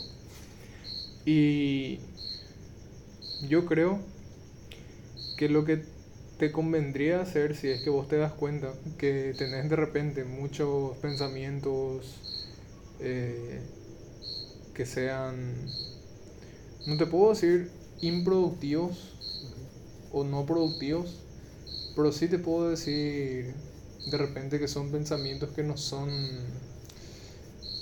Se me va a venir la palabra enseguida, pero voy a, voy a hablarte de otra cosa. Sí. Eh, no adaptativos, ahí está. No adaptativos. Sí, pensamientos que no son adaptativos tenés que tratar de analizar de dónde vienen. Yo entiendo que haya de repente este movimiento nihilista que te dice de repente la vida no, no, no tiene sentido, cosas así. Pero hay filosofías que te pueden hacer entender el porqué de la vida también. Y yo creo que justamente estaba viendo este estaba viendo shorts hoy y se me quedó pegado algo que de repente arreglar y mantener algo es un trabajo nomás que haces sea lo que sea arreglar o mantener algo arreglar tu, tu pieza mantener tu negocio eh, mantener todo tu cama arreglada son, son trabajos nomás que haces no es una gran aventura así en el que podés decir, bueno, hija de puta, no sé qué va a pasar. ¿entendés? Claro. Pero son trabajos nomás que haces porque tenés que hacer. Y de repente yo creo que tenés que ver así al- de esa misma manera la vida también. Porque concordando con lo que dijo tu mamá, tenés que hacer nomás las cosas y la motivación te va a venir. Eso se aplica en todo, loco. O sea, em, yo te puedo hablar por mi dieta. Porque yo antes comía carbo muchísimo y antes comía mucho azúcar. Y me costó dejar, yo tuve abstinencia por eso. Tuve síndrome de abstinencia y empecé a vapear justamente para tratar de sustituir ese sentimiento. Mira un poco. Y me sirvió en el sentido de que sustituí por algo, pero igual cuando quiera dejar el vape ahora me va a costar también. Mm, Y sí, ¿verdad? ¿Entendés? Pero a, a lo que me refiero nomás es, en primera parte, en primer lugar quiero decir, en, no te conviene vivir una vida sin pensar en la filosofía, sin sentarte vos solo en tu pieza a pensar. Lo que sí te convendría hacer es ver algo que sea más adaptativo para vos. Por ejemplo, este libro Meditaciones de Marco Aurelio se vende en el lector. No tienen ahora en existencia. Me dijeron que vaya a verificar otra vez. Cuesta 80 mil, no sé qué. Tirado, ¿no? Tirado está. Y para que vean nomás un poquito más de su vida, quién fue y todo eso, te, te tiro nomás el dato para, interesante de personaje. Sí. Y legalmente, nosotros tenemos que estar más conectados a nuestra naturaleza nomás. Yo creo, yo creo que es por eso nomás lo que muchas veces sufrimos nosotros. Porque no estamos conectados a nuestra naturaleza. Bueno, nosotros somos animales sociales, primero luego. ¿Y cuál es nuestra naturaleza? Bueno, yo vengo acá y tengo mis padres, tengo mis amigos, puedo relacionarme con ellos, puedo salir, puedo hacer esto, puedo buscar una pareja activamente o de manera inactiva también. Puedes tener una aplicación de cita y tener nomás ahí de repente con- hablarle a la persona con la que hagas match, qué sé yo. O puedes salir y conocer más gente, de repente, che, te vas con los perros y vamos a salir, de repente le conoces a alguien por ahí, ¿entendés? Puedes hacer muchas cosas, puedes estar más conectado a lo que es ser humano, ¿entendés? En todo el aspecto social. En todos los aspectos sociales. Y realmente como, como que mantener nuestra vida, mantener nuestra, nuestra, nuestro equilibrio es un trabajo. Eso tipo tenés, son cosas que tenés que hacer nomás, en el sentido que vos por qué te bañas, porque te tenés que bañar nomás, ¿entendés? Vos por qué comes, porque tenés que comer nomás, por qué dormís, porque tenés que dormir nomás, ¿entendés? Tipo, no está ligado a un significado mucho más profundo de lo que sea el hecho de hacer nomás porque hay que hacer. Claro, o sea, es tu naturaleza, ¿entendés? Yo entiendo que haya personas que capaz digan, no, pero apología a la naturaleza, eh, falacia, qué sé yo. Ujú. Pero es parte de ser humano, o sea, es parte de, es parte de vivir. Y, y si tenés pensamientos negativos, si, tenés pensam- si te das cuenta, bueno, estoy leyendo este libro y me está haciendo sentir miserable, o estoy leyendo esta fil- corriente filosófica y me está haciendo sentir miserable, tenés todo el derecho de salir de ahí y buscar algo que te sea más productivo, ¿me entendés? Yo, por ejemplo, en un momento estuve muy metido en este tema de la deconstrucción, pero era muy... Me di cuenta que era contraproducente para mí porque estaba dañando la imagen que yo tenía de del hombre, por ejemplo, de lo que es ser un hombre y lo que tenés que hacer como hombre, lo que tenés que de tu rol en la vida, cosas así. Me salen muchos shorts de eso, ¿verdad? De la deconstrucción. Ahora, no en la construcción, del rol del, El de rol del hombre. Sí. Bueno, eso, eso es un término muy sombrilla también, ¿verdad? O sea, Mm. ¿qué es lo que es un hombre? Pero a lo que me refiero más es tipo, vos tenés todo el derecho para, de abandonar una filosofía que no te es productiva. Tienes todo el derecho. ¿no? Y lo que hace la gente que tiene más experiencia es hacer nomás las cosas así como te dijo tu mamá. Mm. Yo, por ejemplo, mi papá es un tipo que labura como, como si no hubiera un, hubiese un mañana. Labura mucho y yo de repente hablamos así y me dice, sí, estoy pasando mal por esto, por aquello, pero estamos en la lucha. Y sigue laburando el tipo, ¿entendés? Estamos en la lucha. ahí. Estamos en la lucha. Y así nomás, porque todos estamos en la lucha. Pero es lo que tiene que hacer, pues, ¿entendés? Tipo, es lo que es lo que hace. Es lo que tenés que hacer. Tener una familia que mantener, tener cosas así, ¿entendés? O sea, no, me asusté. Bueno, yo tengo media. me asusté porque se cayó tu pod. Pero, ¿entendés? O sea, el tipo labura y, y esa es su vida. Yo, a él, por ejemplo, sí, de repente yo me gustaría hablar así de repente y decirle, che, ¿por qué vos decís estas cosas de repente? ¿Cuál es tu filosofía? Porque él no se sabe quedar quieto. Vos me dijiste que tu padrastro, por ejemplo, que no un día no se siente mal si es que no genera un ingreso. Y mi papá, por ejemplo, un día, él nunca me iba a decir, vení, vamos a sentarnos acá en el sofá, vamos a ver película. ma- Ni vamos a estar el pedo. Vení, vamos a ver película, vamos a hacer algo. No. Él era, bueno, ¿qué vamos a hacer ahora? Eh, ¿Qué vamos a hacer ahora? ¿Qué podemos hacer ahora? Vamos a visitar la, la familia, vamos a visitar a su suegro, vamos a visitarle a la, la familia. Y no, y, bueno, no podíamos estar así un día te corrí en casa tirado por ahí. No, estamos perdiendo tiempo, ¿entendés? Así, esa es su perspectiva. Y esa es su perspectiva. Yo respeto eso, pero vaya a saber, boludo, si es que él está bien con eso o qué sé yo. Pero si vos te das cuenta que tu pensamiento no sale de algo, tipo, eso te digo ya volviendo al tema del antinatalismo, eso. Si vos te das cuenta que tu pensamiento no sale de lo negativo, yo diría que te va a servir la terapia para que vos encuentres la respuesta.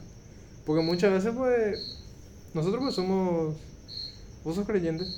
No, Bueno, ponele que vos eras creyente. claro. te voy a decir algo como si fuese que vos eras creyente. Yo no soy creyente tampoco, pero me viene nomás muy bien el ejemplo. Por eso voy a decir. Nosotros pues, fuimos creados a imagen y semejanza del, del creador, ¿verdad? Somos seres perfectos en ese sentido. Nosotros tenemos ya la respuesta a, la- la- a los problemas de nuestra cabeza. Pero tenemos que sacar nomás toda esa nubosidad, toda esa, esa niebla, todas Esa esas cosas, esa, esa confusión, ¿entendés? todo eso tenemos que sacar nomás de nuestra cabeza y ya tenemos ya nosotros la solución. Y eso, para eso te ayuda mucho la terapia.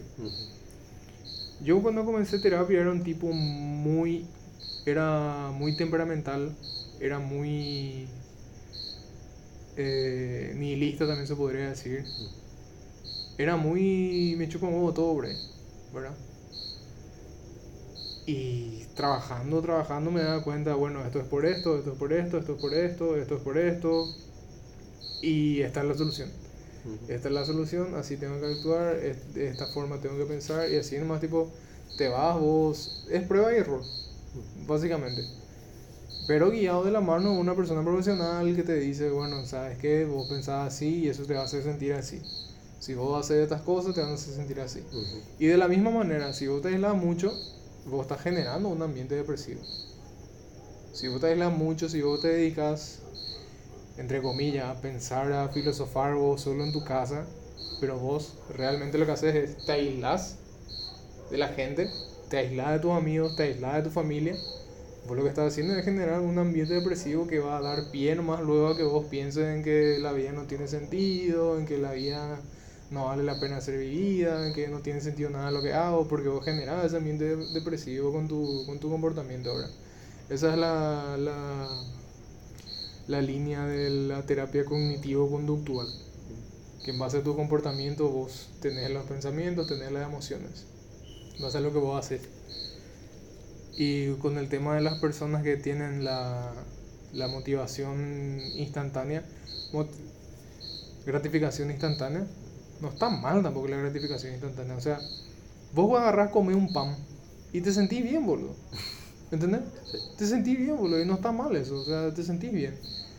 Si no, si no era como yo que tenía problemas de espalda y todo eso por obesidad mórbida, te, te- metele, boludo, ¿entendés? O sea, sin problema. O de repente quieres comer un dulce y te sentís bien, boludo. Comer chocolatada con galletita y te sentís bien, ¿entendés? Eso es gratificación instantánea, pero no está mal, ¿entendés? Hacer nomás. Pero sí, el único tema, el único, el meollo del asunto es que trabajar, o sea, mantener algo, por ejemplo, mantener tu salud mental, mantener tu salud física, mantener tu pieza en orden, como dice Peterson, mantener tu, tu vida así social es trabajo que tenés que hacer. Y hay gente que está dispuesta a hacer ese trabajo y hay gente que no, por algún motivo. Pero siempre que vos te des cuenta que estás en una situación en la que no puedes salir, tenés que ir con un profesional directo. Para eso están, para eso le pagas. Te van a ayudar, te van a ayudar y te van a, te van a ayudar a que vos mismo puedas encontrar la solución. Yo, por ejemplo, soy una persona muy. ¿Cómo se dice? Cabeza dura. Muy testarudo soy a veces. Y me sirve, boludo. Me sirve porque me voy así de repente le digo, yo creo que este es el problema y esta es la solución. Y me ayuda así a entender más, a tener un panorama más amplio. De repente, siempre pues es bueno recibir la perspectiva en tercera persona. ¿Verdad? De alguien que no te conoce, de alguien que te ve de afuera. Y de repente a mí me sirve para cualquier decisión grande que yo quiera tomar. Así yo, porque a veces pues me da a mí que estoy muy metido en una idea y que ya me ciego ya a todita la alternativa. ¿Entendés? Y para eso me sirve. Pero sí, yo te diría, tenés todo el derecho de cambiar de filosofía si te das cuenta que te hace sentir miserable. Sí. Ni... No, no hace falta vivir la vida de manera miserable, ¿entendés? Eso nomás. A mí, a mí me costó mucho entender eso. Porque cuando, desde que yo tengo memoria, tenía así problemas emocionales, ¿verdad? Pasa que mis papás se separaron cuando yo tenía tres. Papá se fue a España. Y yo crecí con muchos quilombos, así que estuve arreglando, estoy arreglando todavía con la terapeuta. Pero no, no, tenés, no tenés por qué vivir una vida miserable, boludo. ¿Entendés? No tenés por qué vivir todos los días así diciendo que puta no vale la pena nada, de vale estoy, de vale estoy vivo, ¿para qué voy a hacer esto si me voy a morir luego mañana? Cosas así.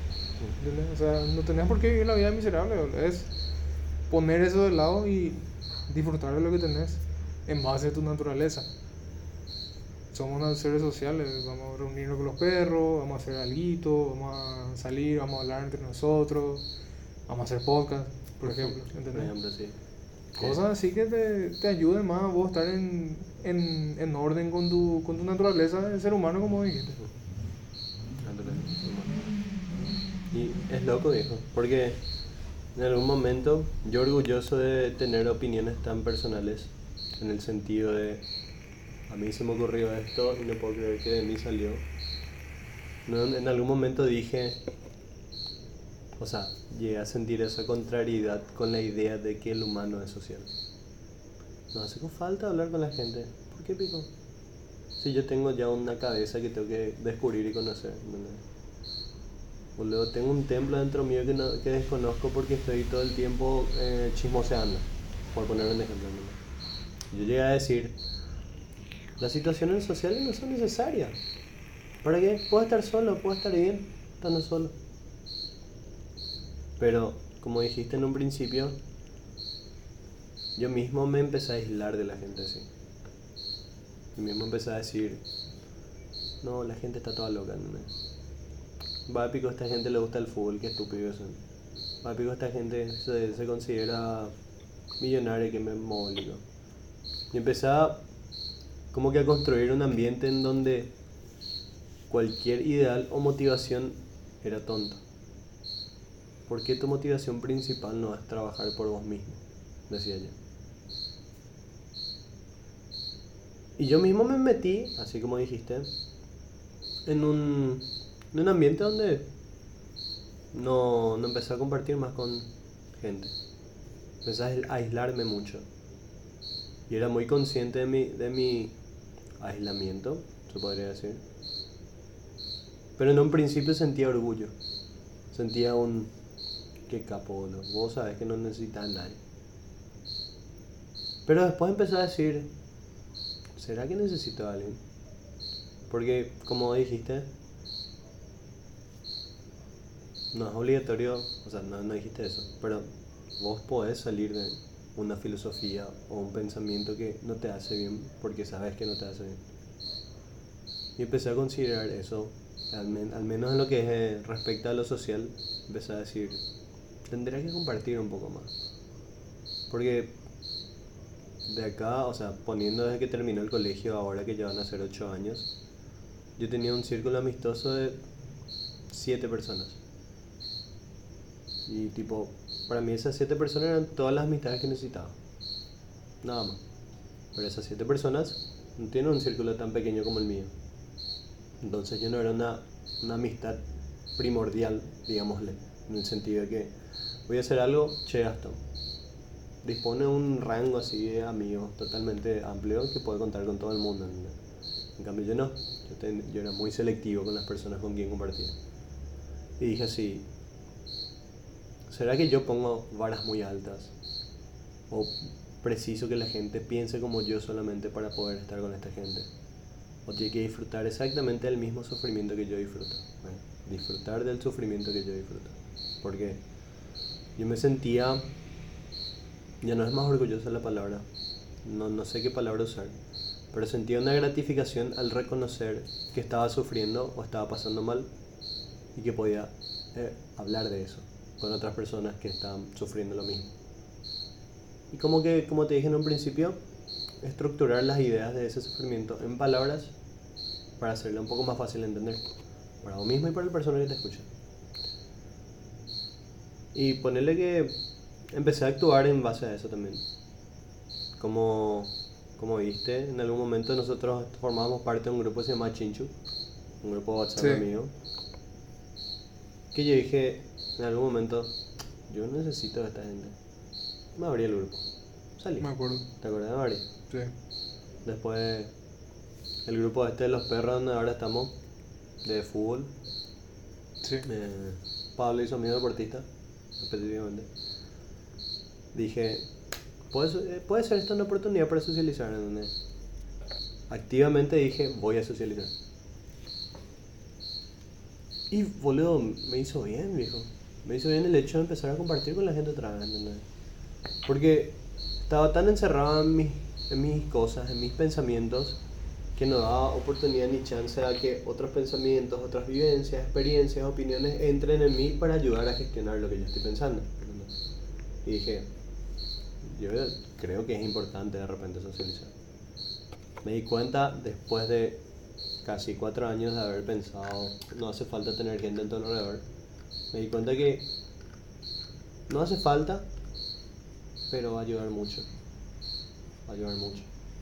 Tal vez más adelante diga, hace falta tener un humano. Porque ahora estoy dándome cuenta que sí. De repente, uno es resultado del ambiente en donde estás.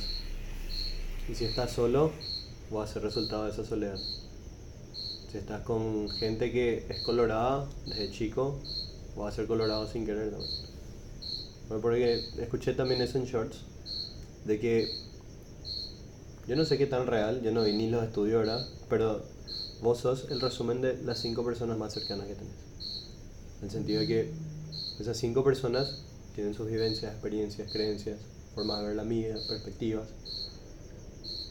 Y esas personas más cercanas van a transmitirte todas esas cosas a vos. Y si son muy cercanas, van a validar tus pensamientos también.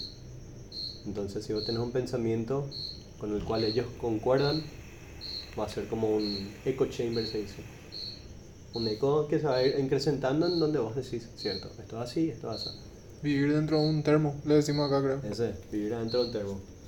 No, no sabría cómo internacionalizar ese término, pero tal cual. Y tipo, el mismo hecho de empezar a ser selectivo con las personas con quien comparto transmitía este nuevo término de tengo que ser social igualmente. Entonces, reconocer que hay situaciones sociales, justamente con lo- de lo que hablamos, reconocer que hay situaciones sociales donde no, no hace falta hablar de las depresiones, de las cosas que sufrís, de disfrutar del sufrimiento que te dije. Hay otras cosas que puedes compartir con la gente también. Para compartir y pasar bien nomás. Tipo, temas banales como viste el partido ayer o viste ganó mi ley. ¿Qué onda? Que son temas que, digámosle, son, se pueden hablar tranquilamente en grupos enormes de personas. Y todos van a tener opiniones acerca de eso y todos van a quedar como que contentos por haber participado en una conversación, ¿verdad? Y este es un mensaje para mí igualmente, que no hace tanta falta hablar de temas profundos todo el tiempo, todo el tiempo y con todas las personas que te rodean. Porque hay que hacer que las situaciones sociales sean cómodas para vos y para la persona que está a tu alrededor. Porque si vos venís con una persona nueva que le conoces, che, ¿qué tal? Vos sabés que estoy haciendo terapia hace mucho y yo me siento re mal, boludo, todos los días y vos sabés que yo soy antinatalista y yo no, yo creo que en la vida está el pedo. Y esa es la forma en la que la persona te ve, no se va a sentir tan cómoda para decirte, viste, ganó mi ley. Va, puede afectar eso que le decís, puede llegar a llevar sus pensamientos a, yo también estoy pasando mal. Y automáticamente construiste un ambiente en donde la conversación es, estamos pasando mal porque la vida no vale nada. No específicamente eso, pero que tengo que darme la puerta y la oportunidad de hablar de otras cosas para convivir mejor, para tener relaciones amistosas más gratificantes, encontrar gente que se ríe de la misma mierda que yo me río, para pasar bien. No, no netamente centrarme en esa gente que piensa exactamente lo que yo pienso. Porque va a haber millones de personas que piensan exactamente lo que vos pensás, o pasan las mismas cosas que vos pasás. Pero esa gente también quiere pasar bien, ¿entendés? Quiere disfrutar de la compañía. Y llega a decir que sí, tendría que no acompañarme, pero abrirme la oportunidad a buscar nuevos espacios donde conocer nuevas personas, donde interactuar más pensamientos, perdón, interactuar con más gente acerca de más pensamientos. Tipo, digo mucho tipo. Y tipo, No importa. no, no, no. A ver, Cuando escuché el podcast me di cuenta de tipo, tipo, tipo, hey, boludo, y yo así, fuá, cállate, boludo, ¿verdad? Tranquilo. Pero eso, principalmente eso, boludo. Que yo creo que es muy recomendable. Justo le envié un audio a mi hermanito, así de 8 minutos hablando de eso. Siento que es muy recomendable siempre abrirte las personas para que esas personas puedan nutrirte con su vivencia. Que esa gente pueda venir a contarte cosas lindas de su día y que ese bienestar que esa persona está pasando se te contagie también a vos. Y vos también ser responsable de empezar a compartir buenas vivencias para afectar siempre positivamente al grupo. Y siento que inconscientemente yo hacía eso antes, porque como todo el mundo decía, yo no creía antes cuando estaba en el colegio. Cuando estás en el colegio, vos estás con tus amigos casi todos los días. Sí. Y yo inconscientemente hacía que cada vez que estemos todos juntos, pasemos todo bien siempre. Siempre, disfrutaba de esa compañía. Pero terminó el colegio y empezaste a alejarte más o menos. Empezaste a cerrar conexiones, cada uno por su vida, por su mundo, haciendo sus cosas con sus tiempos limitados. y dije así,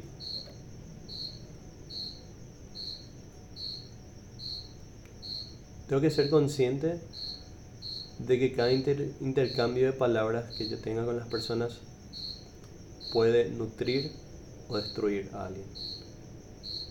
No diga esa persona va a prestar toda la atención del mundo a lo que yo digo y va a afectarle sí o sí lo que yo digo. Pero en algún momento de mi vida yo me di cuenta que las personas también cuando interactuaban conmigo hacían que mis ideales cambien. Hacían que empiece a cuestionarme cosas que no me cuestionaba. Así, para poner un ejemplo, todo este tema de la desconstrucción, empecé a compartir con personas del círculo de desconstrucción que también empezaron a meter ideales en mí, ¿verdad? Como ejemplo. Y me di cuenta que antes yo inconscientemente solamente quería hacer que todos se sientan incluidos y todos se sientan felices, que nadie sienta esa incomodidad, que nadie sienta esa eso como que te dejan de lado más o menos. ¿Y qué pasó? Em, después yo me aislé de la gente terminé siendo yo el que le excluyó a Gastón de los ambientes. Fui yo el responsable, ¿entendés? ¿Quién más? ¿Quién más te va a excluir? Y empecé como que pensar en que fue, muchas de las cosas que pensé puede ser que estuve muy equivocado. Valoré cosas equivocadas tal vez en algún momento. Y no como que arrepentirme, sino que esa onda. Puedes construir algo mejor de esta, ¿entendés? Puedes ser más consciente de lo que estás haciendo. Porque eso que dijiste de aislarte y hacer que sea lo depresivo el ambiente donde estás, eso va a reflejar tu mentalidad. Sí, eso afecta a tu mentalidad. eso. Y hace poco nomás me, me di cuenta.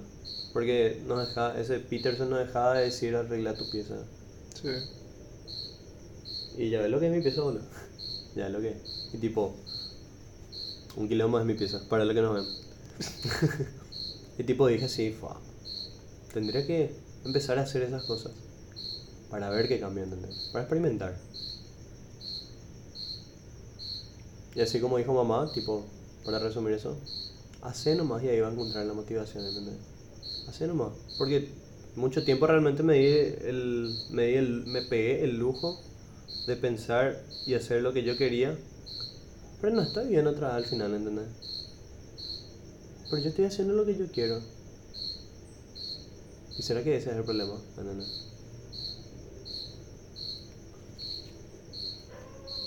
Bueno, dos cosas. Eh, uno es que muchas veces vos haces las cosas porque haces. Vos te vas a trabajar. Claro. Tenés dos trabajos ahora. Uno que es tuyo autónomo y otro que es el negocio familiar. ¿verdad? Y vos haces las cosas, vos te bañás, vos te, te vas a trabajar, vos mojas la camiseta, luego trabajo, trabaja bien, qué sé yo. Pero mucha gente que pasó por eso que vos pasaste, yo incluido, nos dimos cuenta. Yo te hablo de mí nomás, pero te digo no porque no, no soy, sé que no soy la primera persona. Pero me di cuenta que yo necesitaba cierta ayuda. Porque había cierto imbalance químico en mi cerebro, ¿verdad? Y eso es algo que normal, o sea, eso es algo que no, no tendría que ser un estigma hoy día porque es salud nomás. Sí. Y estoy tomando medicamentos, ¿verdad? Pero no es tampoco un resultado de... Me voy hoy consulto, che, sabes que yo pienso así, y bueno, toma pastilla. Estás, no es así. En- te por, por curiosidad, ¿qué- ¿puedes decir que tomas o preferís no contar? Y estoy tomando medicamentos para dormir. Para no. Sí. Medicamentos para dormir. ¿Inhibidores por ahí? No, Mm. No, pero es un... Tomo y me da sueño por ahí. A los 15 minutos me da sueño por ahí y ya tengo sueño y ya quiero dormir ya. Y, y eso, por ejemplo, yo tenía mucho problema. En 2022 salieron dos personas del trabajo y la, la carga pues, se- laboral pues se reparte en más de los perros. Siempre. No es que se contrata gente nueva. No. Entonces estaba súper estresado. Había veces que yo llegaba al tra- del trabajo, llegaba a las, ponerle, llegaba a las 10 así. Dormía y de repente a, la- a las 3 de la mañana yo estaba así como plato, mi ojo abierto. No podía dormir más. De repente a las 2. Una vez me pasó a la 1. Ujú. Dormía así, me desperté a la 1 y no podía dormir. Quería hacer algo, quería trabajar, quería, quería irme ya a la, a la oficina a laburar porque tenía mucho trabajo y cosas así. Claro. Y eso me pasó reiteradas veces, después ya afectó eso mi vida diaria, afectó mis relaciones, cosas así. Pasó un tiempo, ya tuve más síntomas y ahí, bueno, el problema era, vos necesitas esto, había sido, ¿entendés? Vos necesitas esto, había sido porque tu cerebro, no puedes solo. Y eso no es de, eso no te hace menos persona, ¿verdad? O sea, al contrario, o sea, el hecho de que vos quieras mejorar tu situación, el hecho de que vos quiero poner un, un quiero hacer nomás un énfasis. La pasada yo dije mucho énfasis. Sí, dos veces, tres veces por ahí dije. Dos o tres veces por Creo que ya escuché énfasis. Sí. Pero está bien, ¿no?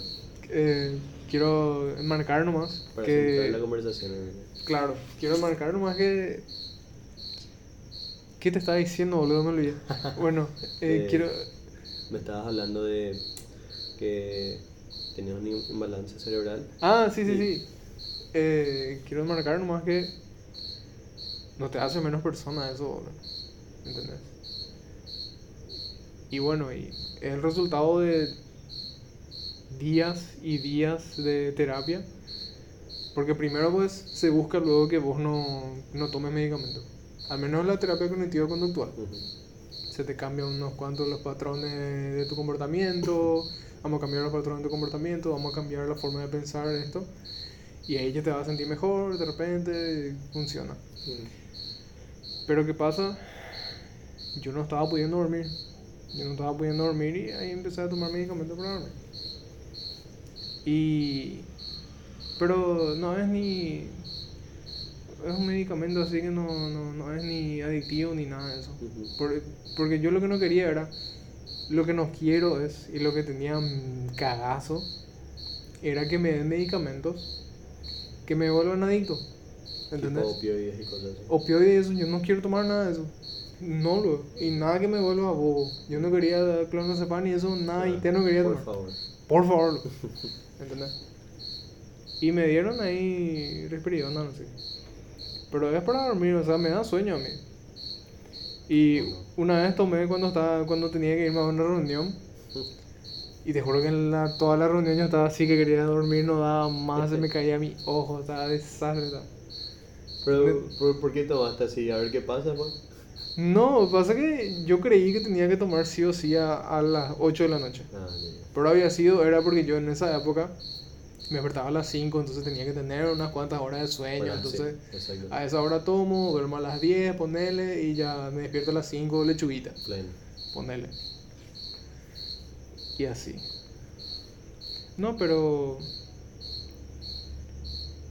Como te dije, depende mucho de la, la terapia que hagas. Porque yo te diría que la cognitivo-conductual es la mejor porque es la que a mí me sirvió. Entiendo que a otra gente le pueda servir otras, Claro. pero si vos querés irte y tratar de trabajar, hacer las cosas de que te, que te rebata tus pensamientos, que te diga, de repente vos le decís, no, yo soy antinatalista y, que- y yo disfruto el sufrimiento, y que te diga la otra persona, vos pensás eso por esto, por esto, vamos a trabajar esto, ¿por qué vos pensás que te rebata así? Andate la conductual. Directo. Yo me voy, yo le discuto a mi terapeuta. Hasta ahora le discuto. Hasta ahora le discuto con todo. No, yo pienso esto por tal cosa. Yo creo que esto es así. ¿Y por qué? Y esto es así porque qué sé yo. Estoy haciendo propaganda por ir a la terapia. Por haber, te juro eso. Acá, eh, como era, acceda con nuestro link, un podcast en especial, nada, 20% No. de descuento con terapia selectiva. No, no. Quiero aclarar que no tengo ninguna relación comercial con mi terapeuta. No, pero. Yo le pago, hasta ahí. Eh, ¿entendés? Vos le pagás a tu terapeuta, boludo. Yo le pago, al revés, ok. que- Pero no, pero, boludo.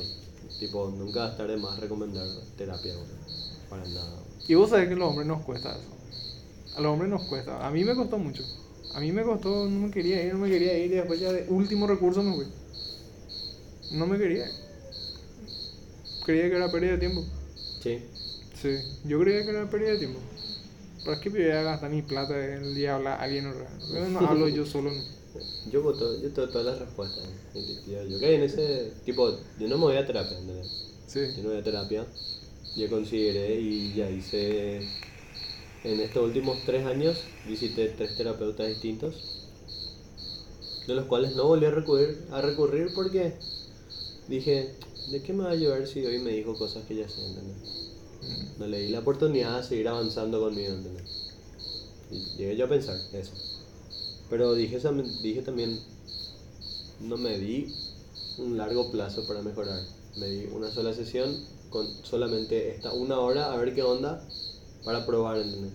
Lo hice todos los días para ver que, cómo mejoraba. Y tipo, siento que ahí hay mucha respuesta ahora. Porque por, por cosas que vos me decís, por cosas que yo no me puedo responder, por cosas que no dejo de pensar, por cosas que me ponen mal, sería interesante tratar con alguien que sí entienda, que clínicamente sepa decirte, che, mira, vos pensás esto por aquello. Mira, ¿qué te pasó? Por eso pensás aquello. Que eso también, eh, cosas así, o sea, da terapia, como es clínica conductual, no. Cognitivo conductual. Cognitivo conductual. Habla también acerca de cómo sucesos de tu infancia o de tu desarrollo afectan a tu pensamiento diario. Mm, yo te diría que es más express. Porque mi experiencia fue, bueno, yo me voy, yo tengo este problema.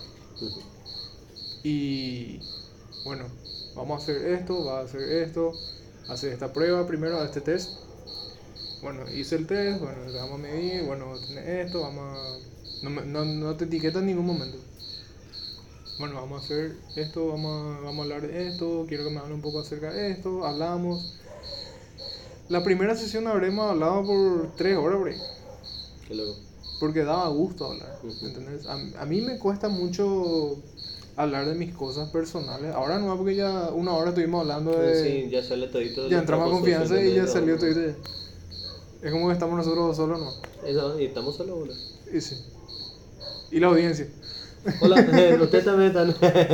Y, por ejemplo, a mí me costaba mucho hablar así de mis cosas. Y ponerle que hasta los seis meses por ahí yo fui así totalmente un- abierto con la persona. Pero me sirvió del primer día. El primer día ya me sirvió y ya... Por eso te digo que es express. Porque es como un aire fresco por ahí. Es como...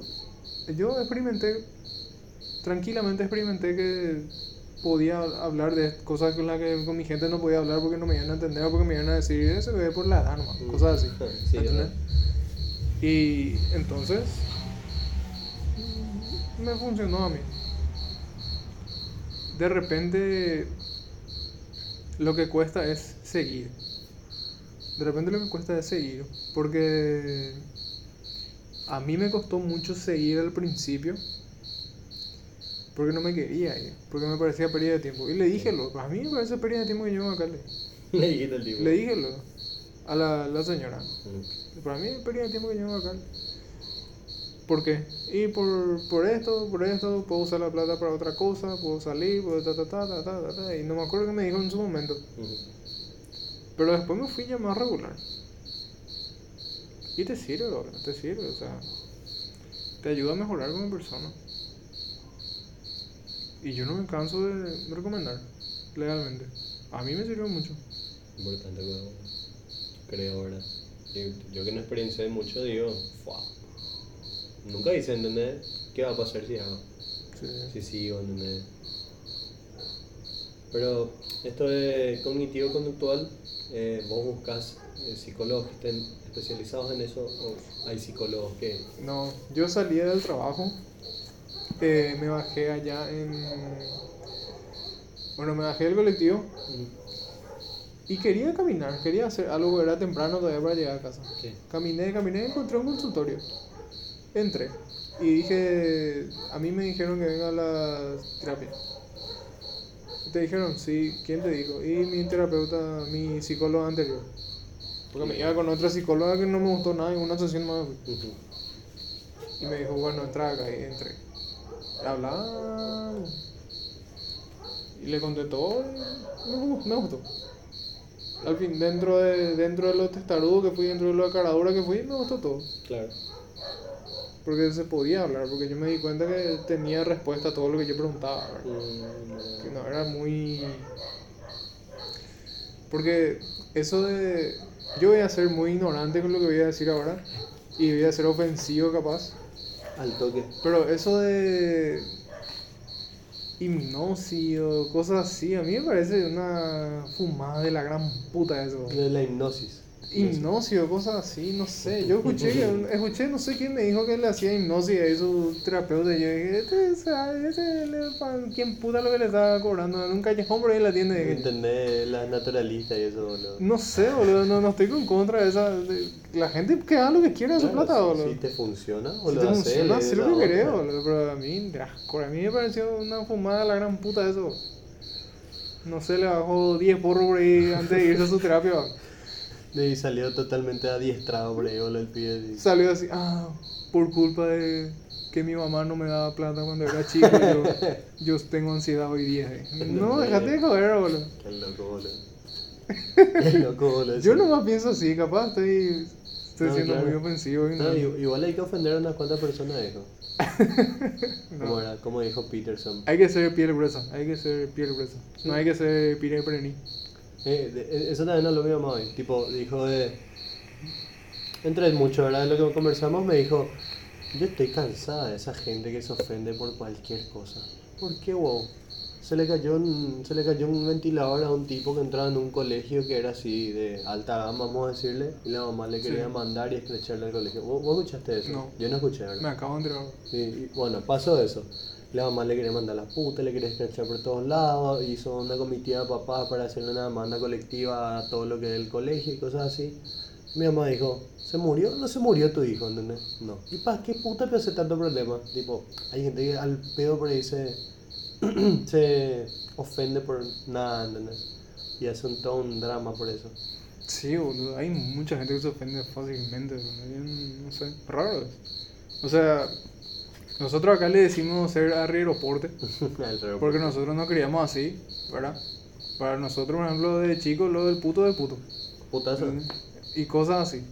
O sea, el, ser puto era, qué sé yo, el peor insulto, era cachear y era cosas así. O sea, Y, y también, loco, para hablar de la realidad Paraguay, vos, que estás, vos sos hombre y estás demostrando tus sentimientos, estás llorando. Coa puto, ¿entendés? Une a esos putos, dijo, por no ser, tenés que hacer por ser eso, sensible. ¿entendés? No tenés que hacer eso. Pero legalmente, yo lo único que puedo rescatar es que no soy Pire Perení. Lo único que puedo rescatar así de criarme como mancho, te voy a decir, es que no me afectan tanto esas cosas y de repente alguien me dice, ¿sabes qué? Vos, vos sos un tal cosa porque pensás así y qué sé yo, qué sé cuánto. Bueno, ya está, Mm, ¿entendés? Gracias. Ya está. O sea, respeto tu opinión, pero hasta ahí. Listo. Sí. Hoy día es muy fácil, eso es lo que me parece curioso, Mm. hoy día es muy fácil sentirte vos con el derecho de decirle a la otra persona qué es lo que tienen que hacer. Pero es- me, me parece que todo el mundo se siente hoy día con el derecho de decirte, vos tenés que hacer esto, vos estás haciendo mal esto, vos tenés que hacer así, vos tenés que hacer así. Y eso no sé, boludo, para mí es impensable, bro. ¿Entendés? Yo respeto si... Dejarle que se equivoque por ahí es mi, mi lema, Dejarle que se Yo, equivoque. yo soy muy dejarle. partidario de que los nenes metan su dedo o, o el- cosas en los enchufes para de que puta. entiendan, ¿entendés? No, eso, ya no sé. Claro, no es matarle al nene, pero digo en el sentido de que tipo, que mate una vez con el, con el fuego, no va a tocar más después, ¿entendés? De dejar que se vayan tropezando y que vayan construyendo de acuerdo a sus errores también varias experiencias. Con la criatura no sé. yo, yo le explicaría a la criatura qué es lo que le no. va a hacer, ¿verdad? No, no, no. Ese no sirve, ese te va a hacer nada, qué sé yo, así.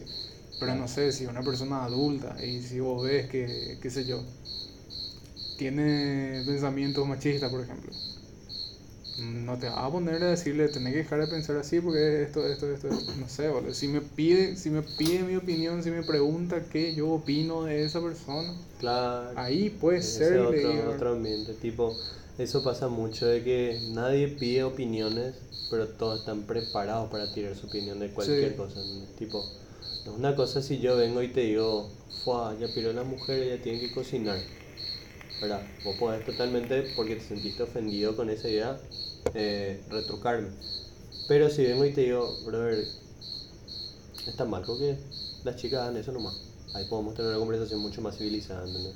Sí. Pero ahí, eso, o sea, el error está en, la- en ambas partes, de las personas que quieren dar su opinión duramente y porque sí, y en la gente que tiene una opinión totalmente... eh, ¿Cuál es la palabra? Ahora no se me viene. Pero una opinión que va, sabe que va a ofender a muchas personas de repente. o sea, ¿Controversial? Controversial es la palabra, exactamente. Que tenga una opinión tan controversial y que porque sea controversial lo diga más fuerte, ¿entendés? Ya. Que quiera venir a imponerte esa opinión controversial solamente por el mero hecho de ser controversial. Hay mucha gente. Sí, eso también está de moda, que mientras más controversial sos, más hombre sos por ahí. ¿Entendés? Yo sí, Mientras ¿no? más controversial, más, más cosas, más locura decir, parece que son más, no sé, más hombre por ahí, más, no sé, raro. I- Igualmente, boludo, tipo esa onda, el ambiente en el que crecimos los hombres acá en Paraguay es lo... No, no creo que solo en Paraguay, seguramente pasa en otras culturas también, pero esa onda de... em, no nos ofendemos lo por más que nada, ¿entendés? entre los hombres. Hablamos de todas las cosas y nos cagamos de risa de todas las cosas y nunca nos, nos sentamos a decir, che, vos estás equivocado. Puede ser por, por dos cosas, tipo esa onda, sabemos que estamos bromeando o, como dijo un psicólogo, no recuerdo que vi en un short, entre hombres existe una conversación mucho más civilizada porque los hombres son conscientes de que puede existir fisicalidad, en el sentido de que si se sale de control esta conversación y se lleva a un punto en donde puede haber mucha diferencia, puede terminar en golpes. Tipo, los hombres son más agresivos, como se dice, son más eh, centrados en lo que son reacciones físicas, reacciones em, de accionar, ¿verdad? Y que entonces eso hace que la- las conversaciones entre hombres mantengan cierta civilización, te digo, no me reiteré, pero es eso lo que dijo el psicólogo. Y tipo, puede ser por eso también que no nos, cuando estamos haciendo una conversación entre grupos de amigos o hombres entre que no, que no conocemos, no nos retrucamos mucho, ¿entendés? No no, no hacemos una pausa en lo que estamos hablando para decirte, che, o puede ser que estás equivocado en lo que estás pensando. Casi nunca. A mí nunca me pasó que alguien vino a decirme que no. Un hombre venga a decirme, che, boludo, estás re mal de tu cabeza por un tema que estemos tocando. Y no vaya a decir, tipo, no es que estoy diciendo que se justifica solo porque hay fisicalidad, sino que no me pasó nomás. Realmente no me pasó. Y un- el, este psicólogo que dijo eso en un short, dijo así con datos y estudios y fechas y universidades que hicieron el estudio y cosas así, que lastimosamente no puedo brindarle eso a mi audiencia por ser conocedor, tipo, todo lo que estoy hablando son videos, shorts y cosas que la gente me comenta, ¿entendés? tipo, pegaría realmente profundizar un poco más. Entonces, Yo creo que. Yo creo que depende mucho de la confianza con la que tengas más con las personas. Porque yo, por ejemplo, tengo un grupo justamente chinchu, con los que en el grupo de WhatsApp es puro troce. Nos mandamos, nos mandamos la puta así todo el día por cosas cacheñas y nos, to- nos tomamos el pelo todo el tiempo. Pero nos reunimos y es distinto. Hablamos así de cosas serias, hablamos un poco de la vida, de repente hablamos y ahí, con las personas con las que vos tengas más confianza, de repente notas que vos decís algo y te dicen, y no te pusiste a pensar tal cosa. claro. Y no pensaste acaso esto, nunca te pusiste a analizar de este punto de vista. Yo creo que el problema con lo que vos pensás es esto, no tomar en cuenta esto, cosas así, ¿entendés? Tipo, Con un espíritu más constructivo, nada más que nada. claro, o sea, yo creo que lo más importante siempre es invitar a, a la charla, ¿verdad? Porque de repente si yo vengo y te digo a vos, por ejemplo, imposible es ser 0% machista porque fuimos criados así en este país y sí o sí todo el mundo, todo el mundo es machista en algún grado, qué sé yo, y Claro. tal, tas. Listo. Me callo ahí, ya, ya está. Ya. Claro, venís, imponés y decís que esa es la Y verdad. digo, y listo. esa es la verdad, bueno, unas cuantas personas están de acuerdo, unas cuantas personas están en desacuerdo, pero yo no, yo no invité nunca a charlar acerca del tema. Exacto. No, no, no, presentaste la no presentaste el tema como una conversación, sino que presentaste como una, un facto, un hecho. Y listo. En ese sentido. Claro, y, y quién soy yo para venir a presentar un, un hecho así nomás, pase de onda. Por eso yo creo que es mucho más productivo si de repente le invitas a una persona a hablar de un tema. Por ejemplo, poner que yo te diga a vos, che, vos pensás que nosotros como hombres, criados así de aeroporte, podemos llegar a ser el día de mañana 0% machista. 0% machista. 0%. ¿Querés que te responda? Ahí es distinto ya, ¿entendés? Ahí es distinto ya. Eh, ahí abrís la puerta de la conversación. Ahí te opinión, pregunto algo. ¿entendés? Exactamente. Ahí ya estamos hablando de otra cosa. Ya hablé nomás como que vos dijiste que estaba metido en la deconstrucción también. Sí, Yo estuve metido como un año y pico así después de una mala experiencia. sí. Sí, y me hizo cambiar la forma de ver, pero también me hacía mucho... Yo me di cuenta que me hacía daño en el sentido que era un grupo cerrado de hombres en el que pasábamos materiales así eh, contra el machismo, todo, Ujú. todo así, estábamos eh, analizando todo eso. Claro. Y era tipo vivir dentro de un termo porque analizábamos casos así de machismo súper extremo, en lo que, cosas así en lo que ya se iban de control. Tipo, cada caso es que justificaban esa- lo que ustedes estaban pensando. por Claro, tipo esos casos de que se le apedrea a las mujeres en, en Oriente por ahí. No sé bueno. dónde mismo es, pero ¿entendés? Y tipo analizábamos eso y nos- nosotros podemos ser violentos con la forma que nos expresamos hacia las mujeres, cosas así. Y después empezaron a entrar mujeres en el grupo y siempre se, se, se da la bienvenida a nuevas perspectivas. Pero algunas eran radicales y empezaban a decir, no, ¿cómo ustedes van a tener un espacio seguro si el hombre de por sí luego ya tiene un espacio seguro que es la sociedad? El hombre tiene luego su pacto patriarcal con los, Ujú. mucha- con los demás hombres que se protegen entre ellos de todas las cosas y cosas así que ya hacía ya que el ambiente sea un poco menos... Amistoso. que de invite repente. menos a la charla, que invite Claro. menos al debate. Eh, ahí. Exactamente como lo que dijiste, eso de acá en Paraguay no podemos ser 0% machistas porque nos queríamos, tipo, esa, ese mismo Claro. estilo de presentar una opinión eh, la, es como presentar a nuestras Claro, personas es que-. Yo, yo, yo te diría que es básico para regla de convivencia básica por ahí. O sea, en la escuela te, no sé, vos aprendés a que no tenés que levantarte y hacerte el sabelo todo por ahí. ¿Entendés? Creo yo, ¿verdad? Claro, no. eh, Pero va a sonar mal lo que voy a decir, pero se nota que algunos no le hacían bullying cuando, cuando eran chicos. Vos, vos sabés, lo- yo, yo tengo una opinión bastante certera justo con eso, tipo, yo, yo sufrí bullying. bro. Yo sufrí también, bullying boludo, yo pibe, también. Y tipo esa onda, a través de ese bullying me va a decir, che, gracias, brother, por hacerme tener una infancia de mierda, ¿verdad? No, no es en ese sentido lo que voy a decir, pero gracias a ese bullying también me di cuenta que, me di cuenta que ciertamente hay gente que tiene malas intenciones, una de las cosas Sí. que no hace porque te odia, sino que porque él es así. Tiene algo mal en su... Tiene algo mal en él. Sí. Me, me di cuenta que vos también podés ser víctima de vos mismo al hacerte, o sea, puedes hacerte sentir un victimario solamente por decir, che, me hicieron bullying. Y quedarte en ese, a mí me hicieron lo malo, a mí me maltrataron y después cualquier cosa que te pase o cualquier cosa que pienses, bases en eso otra vez. Me di cuenta que puedes construir algo malo también en eso. Y también, así, se dieron cuenta que no te hicieron bullying, después te haces más no recuerdo bien la palabra, pero como que autoconsciente de lo que sos vos.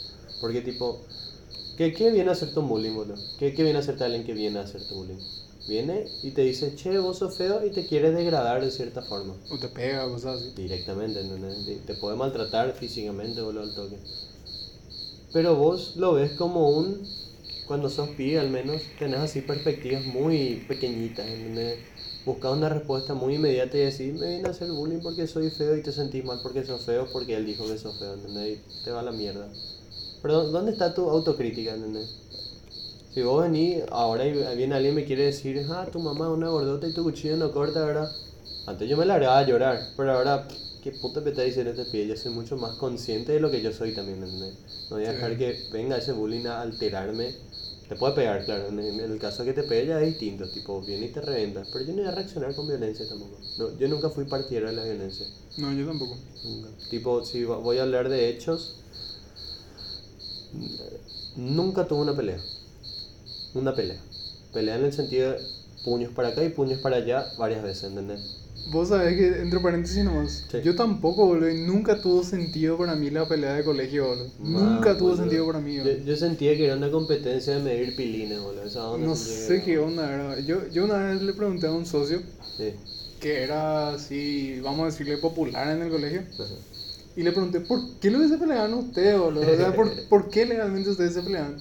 Y me dijo, y ya ves, éramos inmaduros, ¿sabes? Los Ah, sí, ese no. Y tipo, no sé, yo esperaba algo más elaborado, algo más De- así. de- tipo, no esa sé. una cosa él le pegaba porque yo sentía que él tenía una idea, no. Porque era. Habíamos discutido acerca de el origen de qué sé yo y no sé, entonces llegamos a no hay no hay forma de solucionar este pleito, hay que pelearnos. ¿no? Y Pero me dice, Es que ni esa conversación tiene sentido, lo tipo, no, hay justificación para violencia, boludo. y no, pero no sé, yo esperaba algo más, boludo. Me dijo, y ya ves, era muy maduro, ¿sabes? Los de, de las core, no, por eso no me- sé, por eso te pregunto, es Y así, sí, boludo. esa onda fue de un Dracor. No, Boludo, no- no Yo era sentido. inmaduro y no me peleé nunca por ahí. ¿Entendés? ¿Entendés? Yo, yo fui un pibe una vez, fui estúpido alguna vez, pero tampoco le pegué a nadie, viejo. Eh, Y, y dije, nunca tuve una pelea ida y vuelta, porque una vez me peleé con un limpiavidrios. Una vez, tipo, no peleé, le pegué a un limpiavidrios. ¿Le Una pegaste? vez, Un solo, un solo puñetazo. Y fue hace dos años encima. ¿Por qué fue? Eh, en un semáforo, como son los limpiavidrios acá en Paraguay, para la gente que no conozca quién es un limpiavidrios, es una persona que limpia vidrios en un semáforo. Ahí, Sí. ¿verdad? Y bueno, estaba, yo estaba en un semáforo esperando que sea verde y vino y me dijo, te voy a limpiar tu vidrio. Y yo como alguien que realmente no quería que le limpien el vidrio, le dije, no, no, no, no, por favor, no. Agarró y le tiró el jabón, de una así, tiró la botellita, tiró el vidrio y yo así me enojé de una, dijo. Sí, Sí. ¿Qué puta que te pasa? Le dije. No ves porque te dije que no, mogólico, le dije. Enojado lo ya, ¿entendés? Vos vas. Yo, yo después de pegarle me di cuenta de qué pico estoy haciendo ahora. Lo que sí, él reaccionó también así, agresivamente contra mí.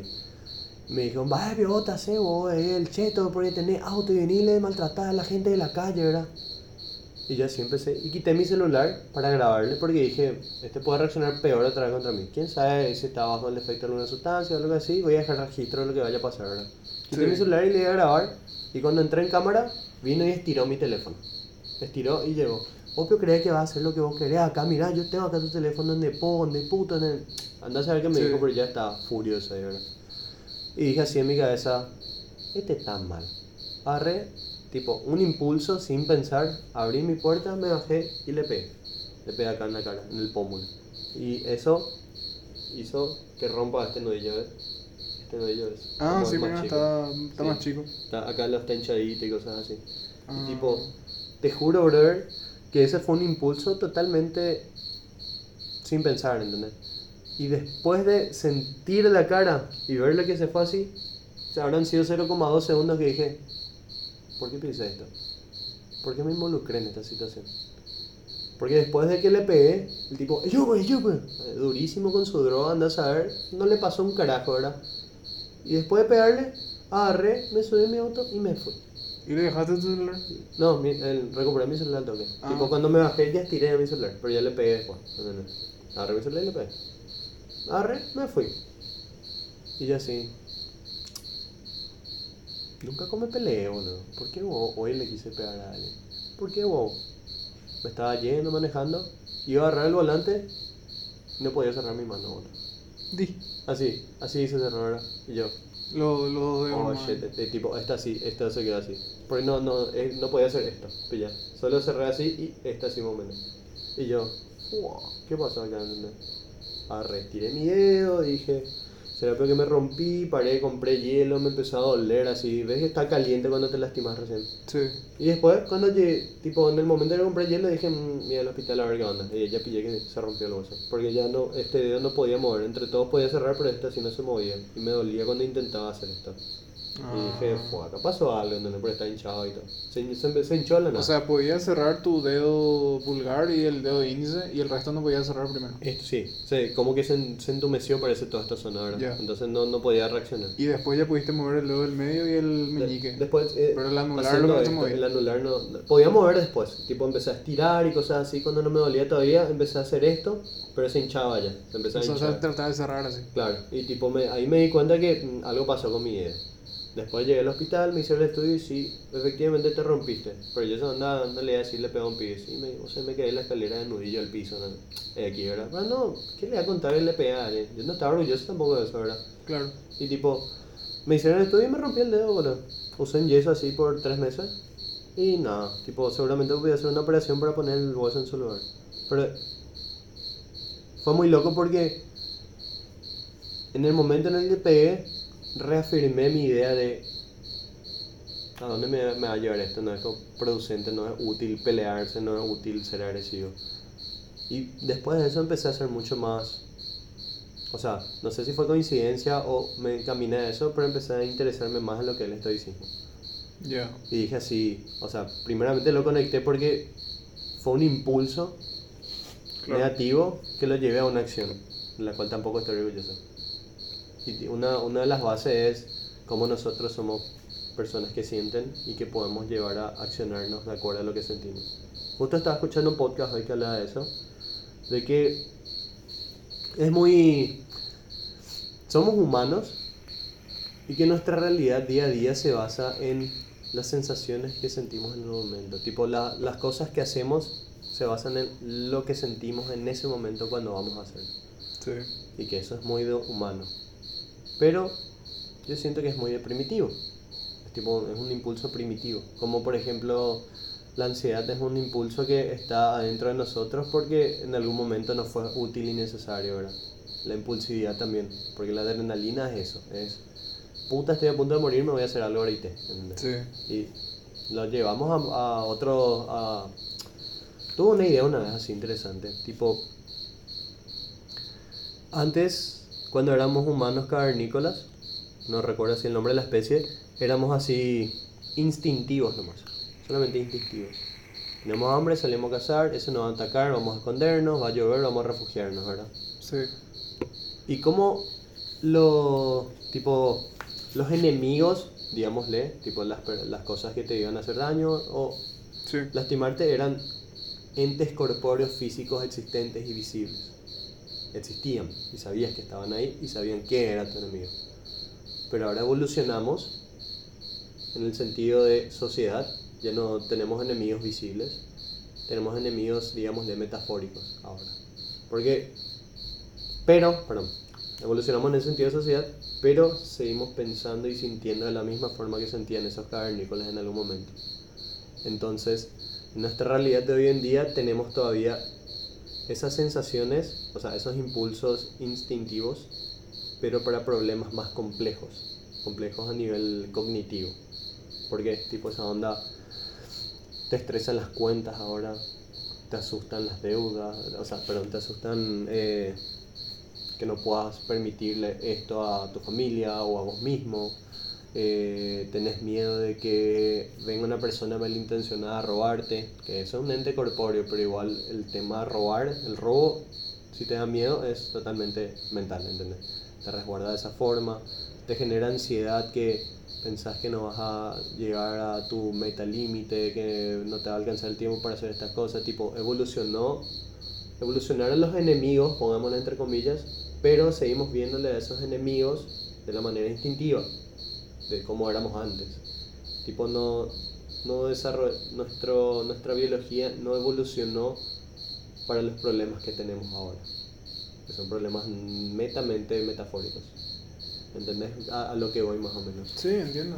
Pero justamente el estoicismo te va a ayudar mucho con eso. Y la terapia también.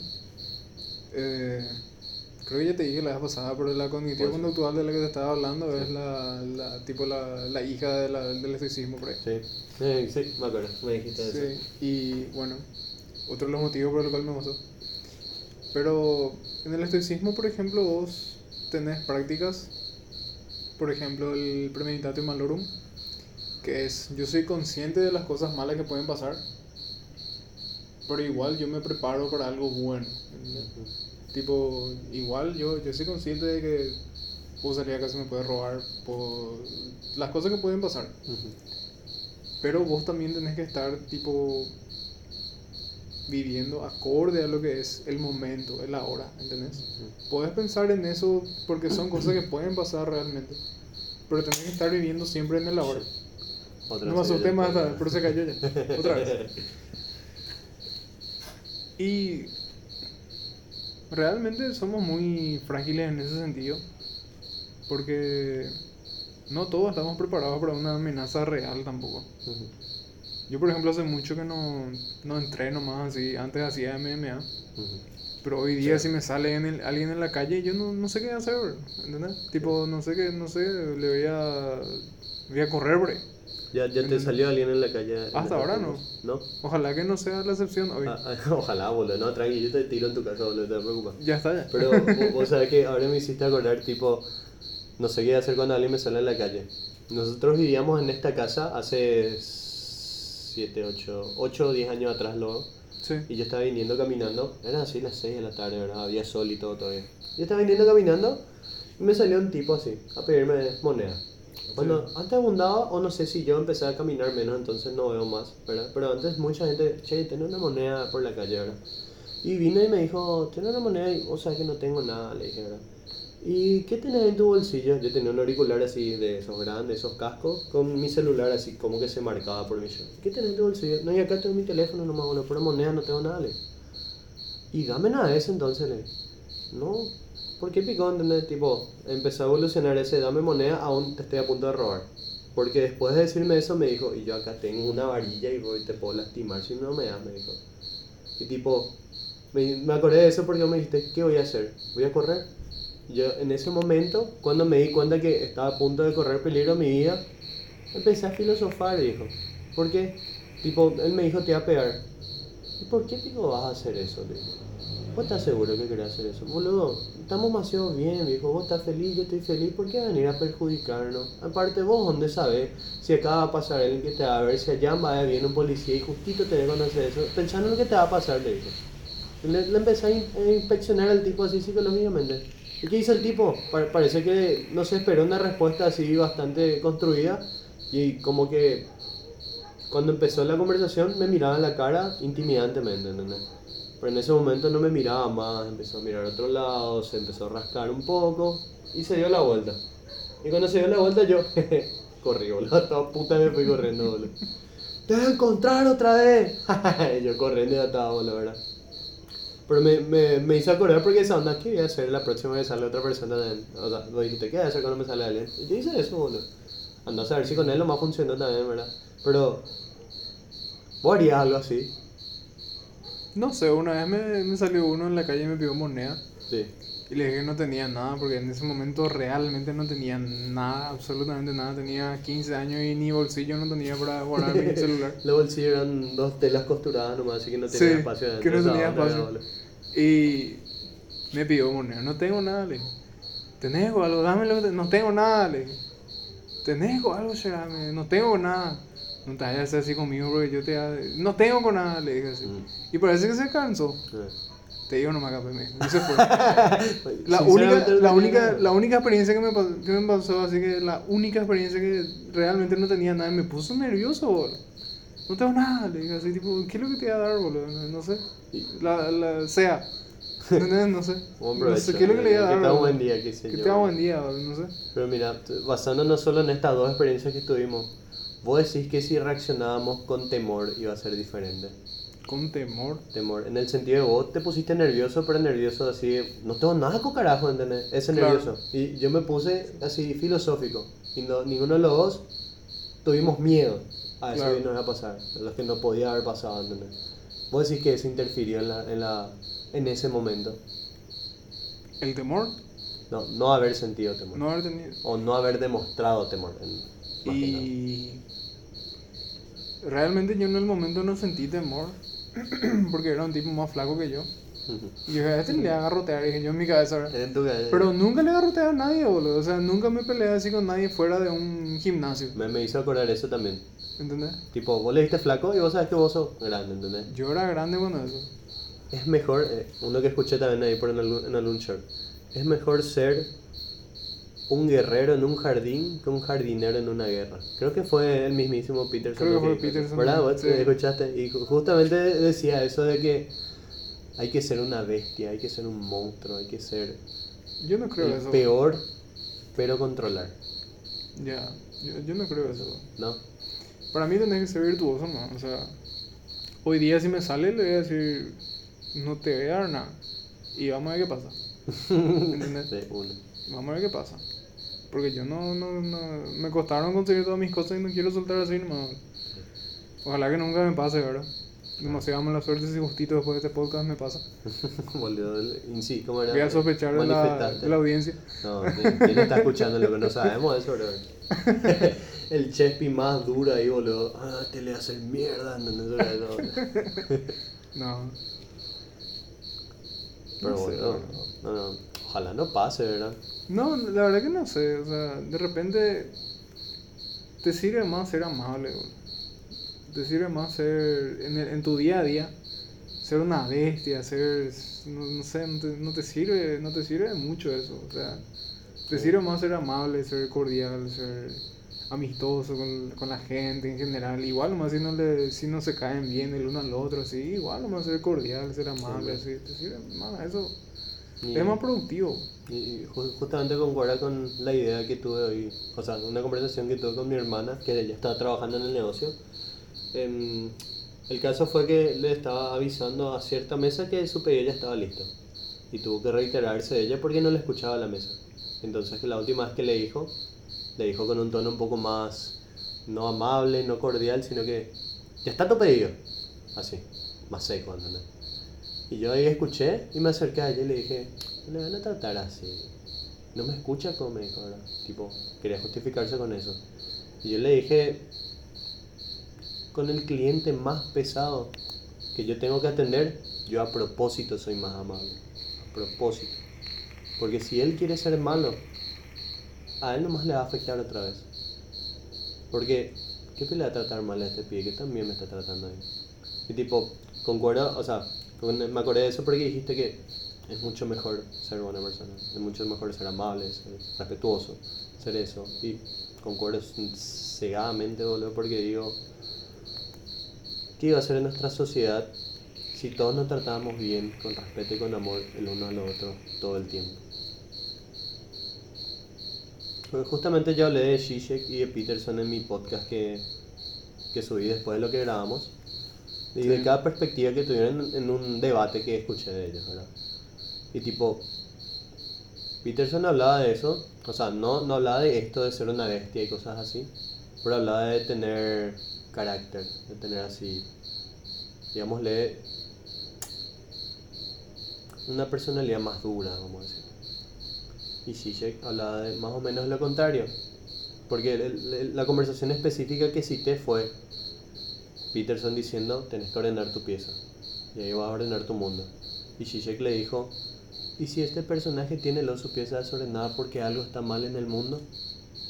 Si él es una víctima de lo que está pasando ahí afuera, ¿por qué decís que nosotros tenemos que adaptarnos a lo que pasa ahí si allá es lo que está pasando mal? Esa es la, la contraposición que ellos pusieron, ¿verdad? Y yo que cité eso porque estaba buscándole falencias a cada oposición, ¿verdad? No, no recuerdo por qué traje eso ahora mismo acá, pero era esa onda de que realmente yo siento que no hay que buscar culpables. pues. No hay que decir yo tengo que ser duro porque hay gente que puede ser más dura conmigo, que es Peterson, que él dice tenemos que tener carácter, no tenemos que dejar que nadie te sobrepase, pero no tenés que ser malo, igual. Y Shishe que decía, ¿y si ellos lo están mal? Yo dije en ese podcast, dije que yo siento una responsabilidad de ser yo una mejor persona. Porque yo siento que si yo soy una buena persona, puedo contagiar esa sensación a las personas que me rodean y crear los ambientes donde la gente quiera ser buena persona. Pu- Purete fue tipo, a mí me gustó ese podcast, te, te, voy a decir, te recomiendo que escuches, pero una- un compromiso de una hora nomás, en, don- en donde los últimos 25, 30 minutos más o menos fueron así, más puntuales, digámosle. Tipo, era medio abierta la conversación, después fui cerrando puntos eh, al final. Pero me sentí muy cómodo porque esa onda busqué en mí la razón por la cual yo soy así. ¿Cuál es mi motivación del por qué yo soy así? Porque traje puntos en donde mi mamá me decía, vos tenés que trabajar y vos tenés que hacer esto y vos tenés que tener plata y tenés que tener cosas. Y yo no, no es que me oponía a eso, porque aparte de decirme esas cosas, ella quería enseñarme también actitudes voraces, digamos. Actitudes así agresivas, vos no, vos no tenés que dejar que nadie te pase encima, vos tenés que ser letrado, vos tenés que aprovechar eso de la gente que no sabe. que son cosas que ellos quieren enseñarme porque a ellos les funcionó, claramente, ¿entendés? Tipo esa onda, si a mí me funcionó esto y estoy viviendo una buena vida, esto es lo que yo te voy a transmitir a vos también. Pero yo desde un principio dije, viene a ser buena gente con todo el mundo. A mí me tratan mal y no me gusta, seguramente con los otros tampoco, ¿entendés? Y tipo, fue interesante porque por primera vez puse en palabras, me voy a poner a escuchar después, tipo, me olvidé ya lo que dije, ¿verdad? Pero fue interesante porque me pareció muy razonable por qué hay que ser buena persona. Tipo, por qué es bueno realmente ser amable con todo el mundo. Porque no hace que falta crear enemistades imaginarias, como el, el mero fanatismo en el fútbol, de el es cerro y no me aguanto, no le aguanto por eso. Somos todo humano otra vez, ¿no? Pero Me me acuerdo de dónde saqué ese tema porque vi un video acerca de... No sabría decir si es muy espiritualista el, el enfoque que tuvo ese video, ¿verdad? Pero hablaba acerca de que en nuestra verdadera esencia realmente somos los mismos átomos de esta silla, de ese grillo, de esas nubes, de esa estrella que está a millones de años. Estamos hechos exactamente de lo mismo. Y entonces no hay propósito ni razón para tratarnos con diferencia. Todos somos lo mismo y todos estamos cruzando la misma etapa temporal en donde existimos en conjunto al mismo tiempo. Qué maravilloso. Vamos a amarnos. Amarse, amarnos y amarnos entre todos y a nosotros mismos es la solución, decía esta persona. Que de repente, claro, está, puede estar sesgado en cierta espiritualidad, puede estar sesgado en algún, alguna corriente filosófica que realmente desconozco. Pero concordé mucho con eso porque dije, qué lindas experiencias me trajeron esas personas que me trataron bien. Yo también puedo brindar esto a la gente. Y no para, no para decir así tienen que ser, sino que en algún momento pueden llegar ellos, las personas con quien interactúo, a un, a un punto en donde digan, voy a ser mejor. Porque así como yo te dije, este me hizo bien a mí y yo le puedo hacer bien a otro, puede pasarle a otra gente también. Y como vos dijiste, hay más virtud en ser amable, en ser buena persona, en ser buena gente. Y eh, eso estaba hablando, eh, justamente me comentaste que no escuchaste, pero quería hablarte de eso, ahora me acordé, ahora me acordé que hablé de eso. Porque de algún lado que salen, de algún lado sale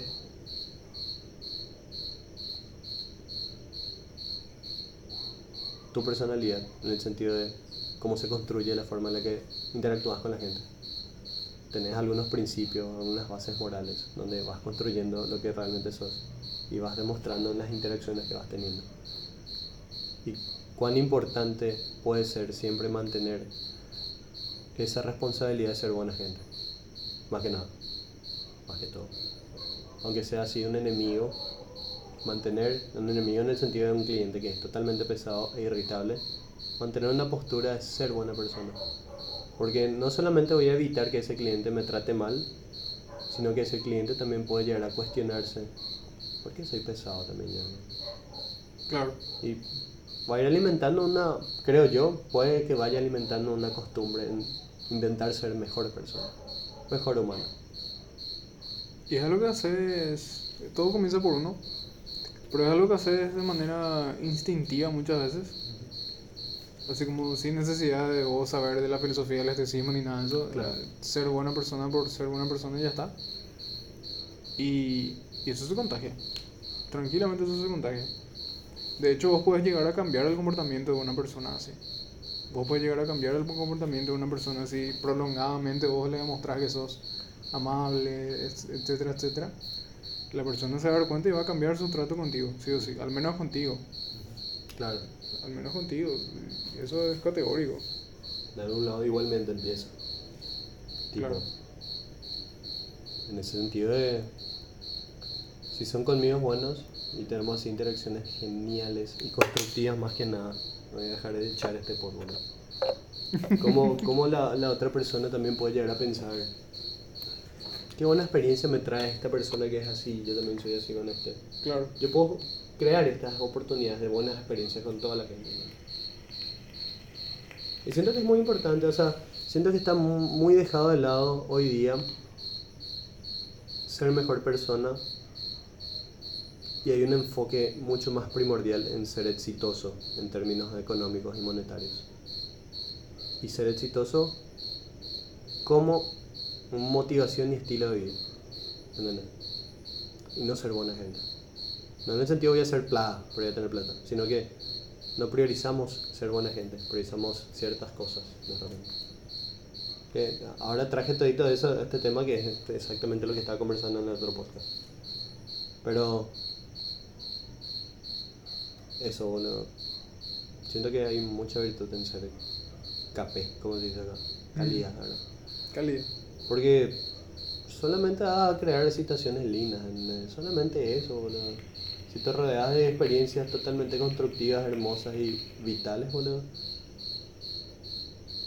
¿cuánto va a afectar eso en vos también? Pero, brother, te quiero invitar a tirar algunos puntos finales porque esta es la hora en la que tengo que irme a cumplir ciertas responsabilidades de- del trabajo de la familia. Ah, bueno. Entonces, no sé si quieres comentar algo, como clausurando ideas o cosas así. Sí, em, tres cosas. Uno, no sufran solos. No están solos, ¿verdad? De repente si se sienten agobiados por A o B motivo, eh, tienen derecho a no, no disfrutar de, esa, de ese sufrimiento. De no tanquearse solo de ese sufrimiento. Tanquearse solo. pero- Y busquen ayuda, boludo. O sea, están. Hoy día tenemos todo a mano, literal. Contáctenle a Gastón, a mí, vamos a Al cualquier toque, cosa. Al toque. Tenemos código de descuento, loco. Psicólogo seleccionado por la No, vida. no, mentira, mentira. No estamos relacionados comercialmente No, con ningún psicólogo. Para nada. Estamos solamente relacionados al buen vivir y a la buena mentalidad, boludo. Queremos dejar expresado. Segundo lugar, diría que. Traten de ser mejor que ayer nomás. Eso nomás. En pensamiento, en accionar, en deseo, lo que sea. Traten de ser mejor que ayer nomás. Ese es el secreto de, de las cosas. Y como le había dicho Gastón, mantener las cosas tiene su trabajo. Mantener la salud, mantener el amor, mantener la amistad, tiene su trabajo. Y son cosas que tenés que hacer nomás. O sea, no. Es algo que no tiene mucho secreto. ¿Qué sé yo? Quiero mejorar mi amistad con esta persona y hablarle más, salir más con esa persona, invitarla a hacer algo, invitarla a tomar tereré. Así nomás, no tiene mucho secreto.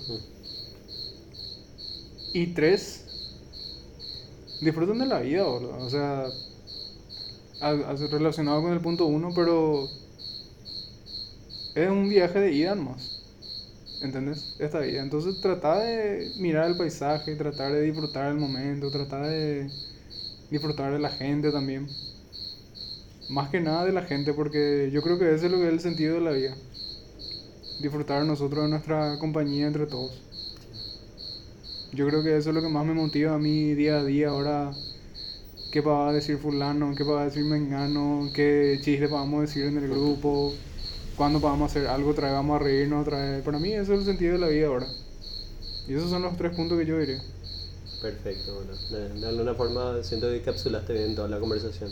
Porque, no, tipo esa onda, todo fue así, demostrando, no demostrando, pero exponiendo puntos en donde podemos sentirnos mal. Pero, esos tres, las tres cosas que mencionaste son, estas cosas no pueden ser. Perfecto, boludo. Brother, gracias, boludo, por Gracias por invitar. podcast, boludo, Andrea, Gracias por invitar, boludo. No. Cuando quieras. Para, para el público que escuchó, boludo, este no va a ser la última vez que va a venir, viejo. Te aviso nomás lo viejo. Ya está, ya. Si hay una cosa que me gusta en el mundo es hablar. Hablar. Hablar mucho. Ñere y lo, lo Y en perro, Gatulo boludo. soy yo. Y nada, yo también así para clausurar, les invito a que... Que hablen más, loco. Que, que hablen más, que no, no tengan vergüenza de equivocarse al decir las cosas que ustedes creen, o sea, cosas que ustedes no están seguros. Porque así únicamente vas a exponer la inseguridad a otras personas que pueden ayudar a corregirte. Corregirte en el sentido de mejor disciplina, mejor moral, o corregirte en el sentido de sentirte mejor. Porque sacando las cosas que tenés adentro, exponiéndote, abriéndote como un libro, dejas que esos errores salgan a luz y se reluzcan para vos poder pulirlos y trabajarlos. No dejarlos así encerrados adentro tuyo en un espacio donde vos no puedas más tratarlos y solamente contribuya negativamente a través de tu experiencia. Eso y un mensaje para bastante el futuro. Hablar con la gente, Gape. ¿qué es lo que tanto, boludo? No sabría decir en guaraní, pero ya pocas aguante hoy, hoy me apeore. Anda a saber qué Sí, sí. Así mismo. Y nada, gracias a toda la gente que se quedó hasta acá, todo el público. Eh, pueden pasarse a escuchar los otros episodios del podcast. Tenemos ahí dos episodios extra con Mauro, si es que quieren conocer más acerca de sus perspectivas y puntos de vista. Y nada, nos veremos en alguna próxima edición. Tal vez con Mauro, tal vez conmigo, tal vez en un auto, en una playa, en una plaza. Cualquier lugar es un buen lugar para empezar a pensar, empezar a hablar. Cuídense, tomen agua y prueben keto, ¿verdad? Dieta keto. Dieta keto, definitivo. Yo seguro voy a perder unos cuantos kilos para el próximo episodio. ¿verdad? Nos vemos, gente. Hasta luego. Gracias.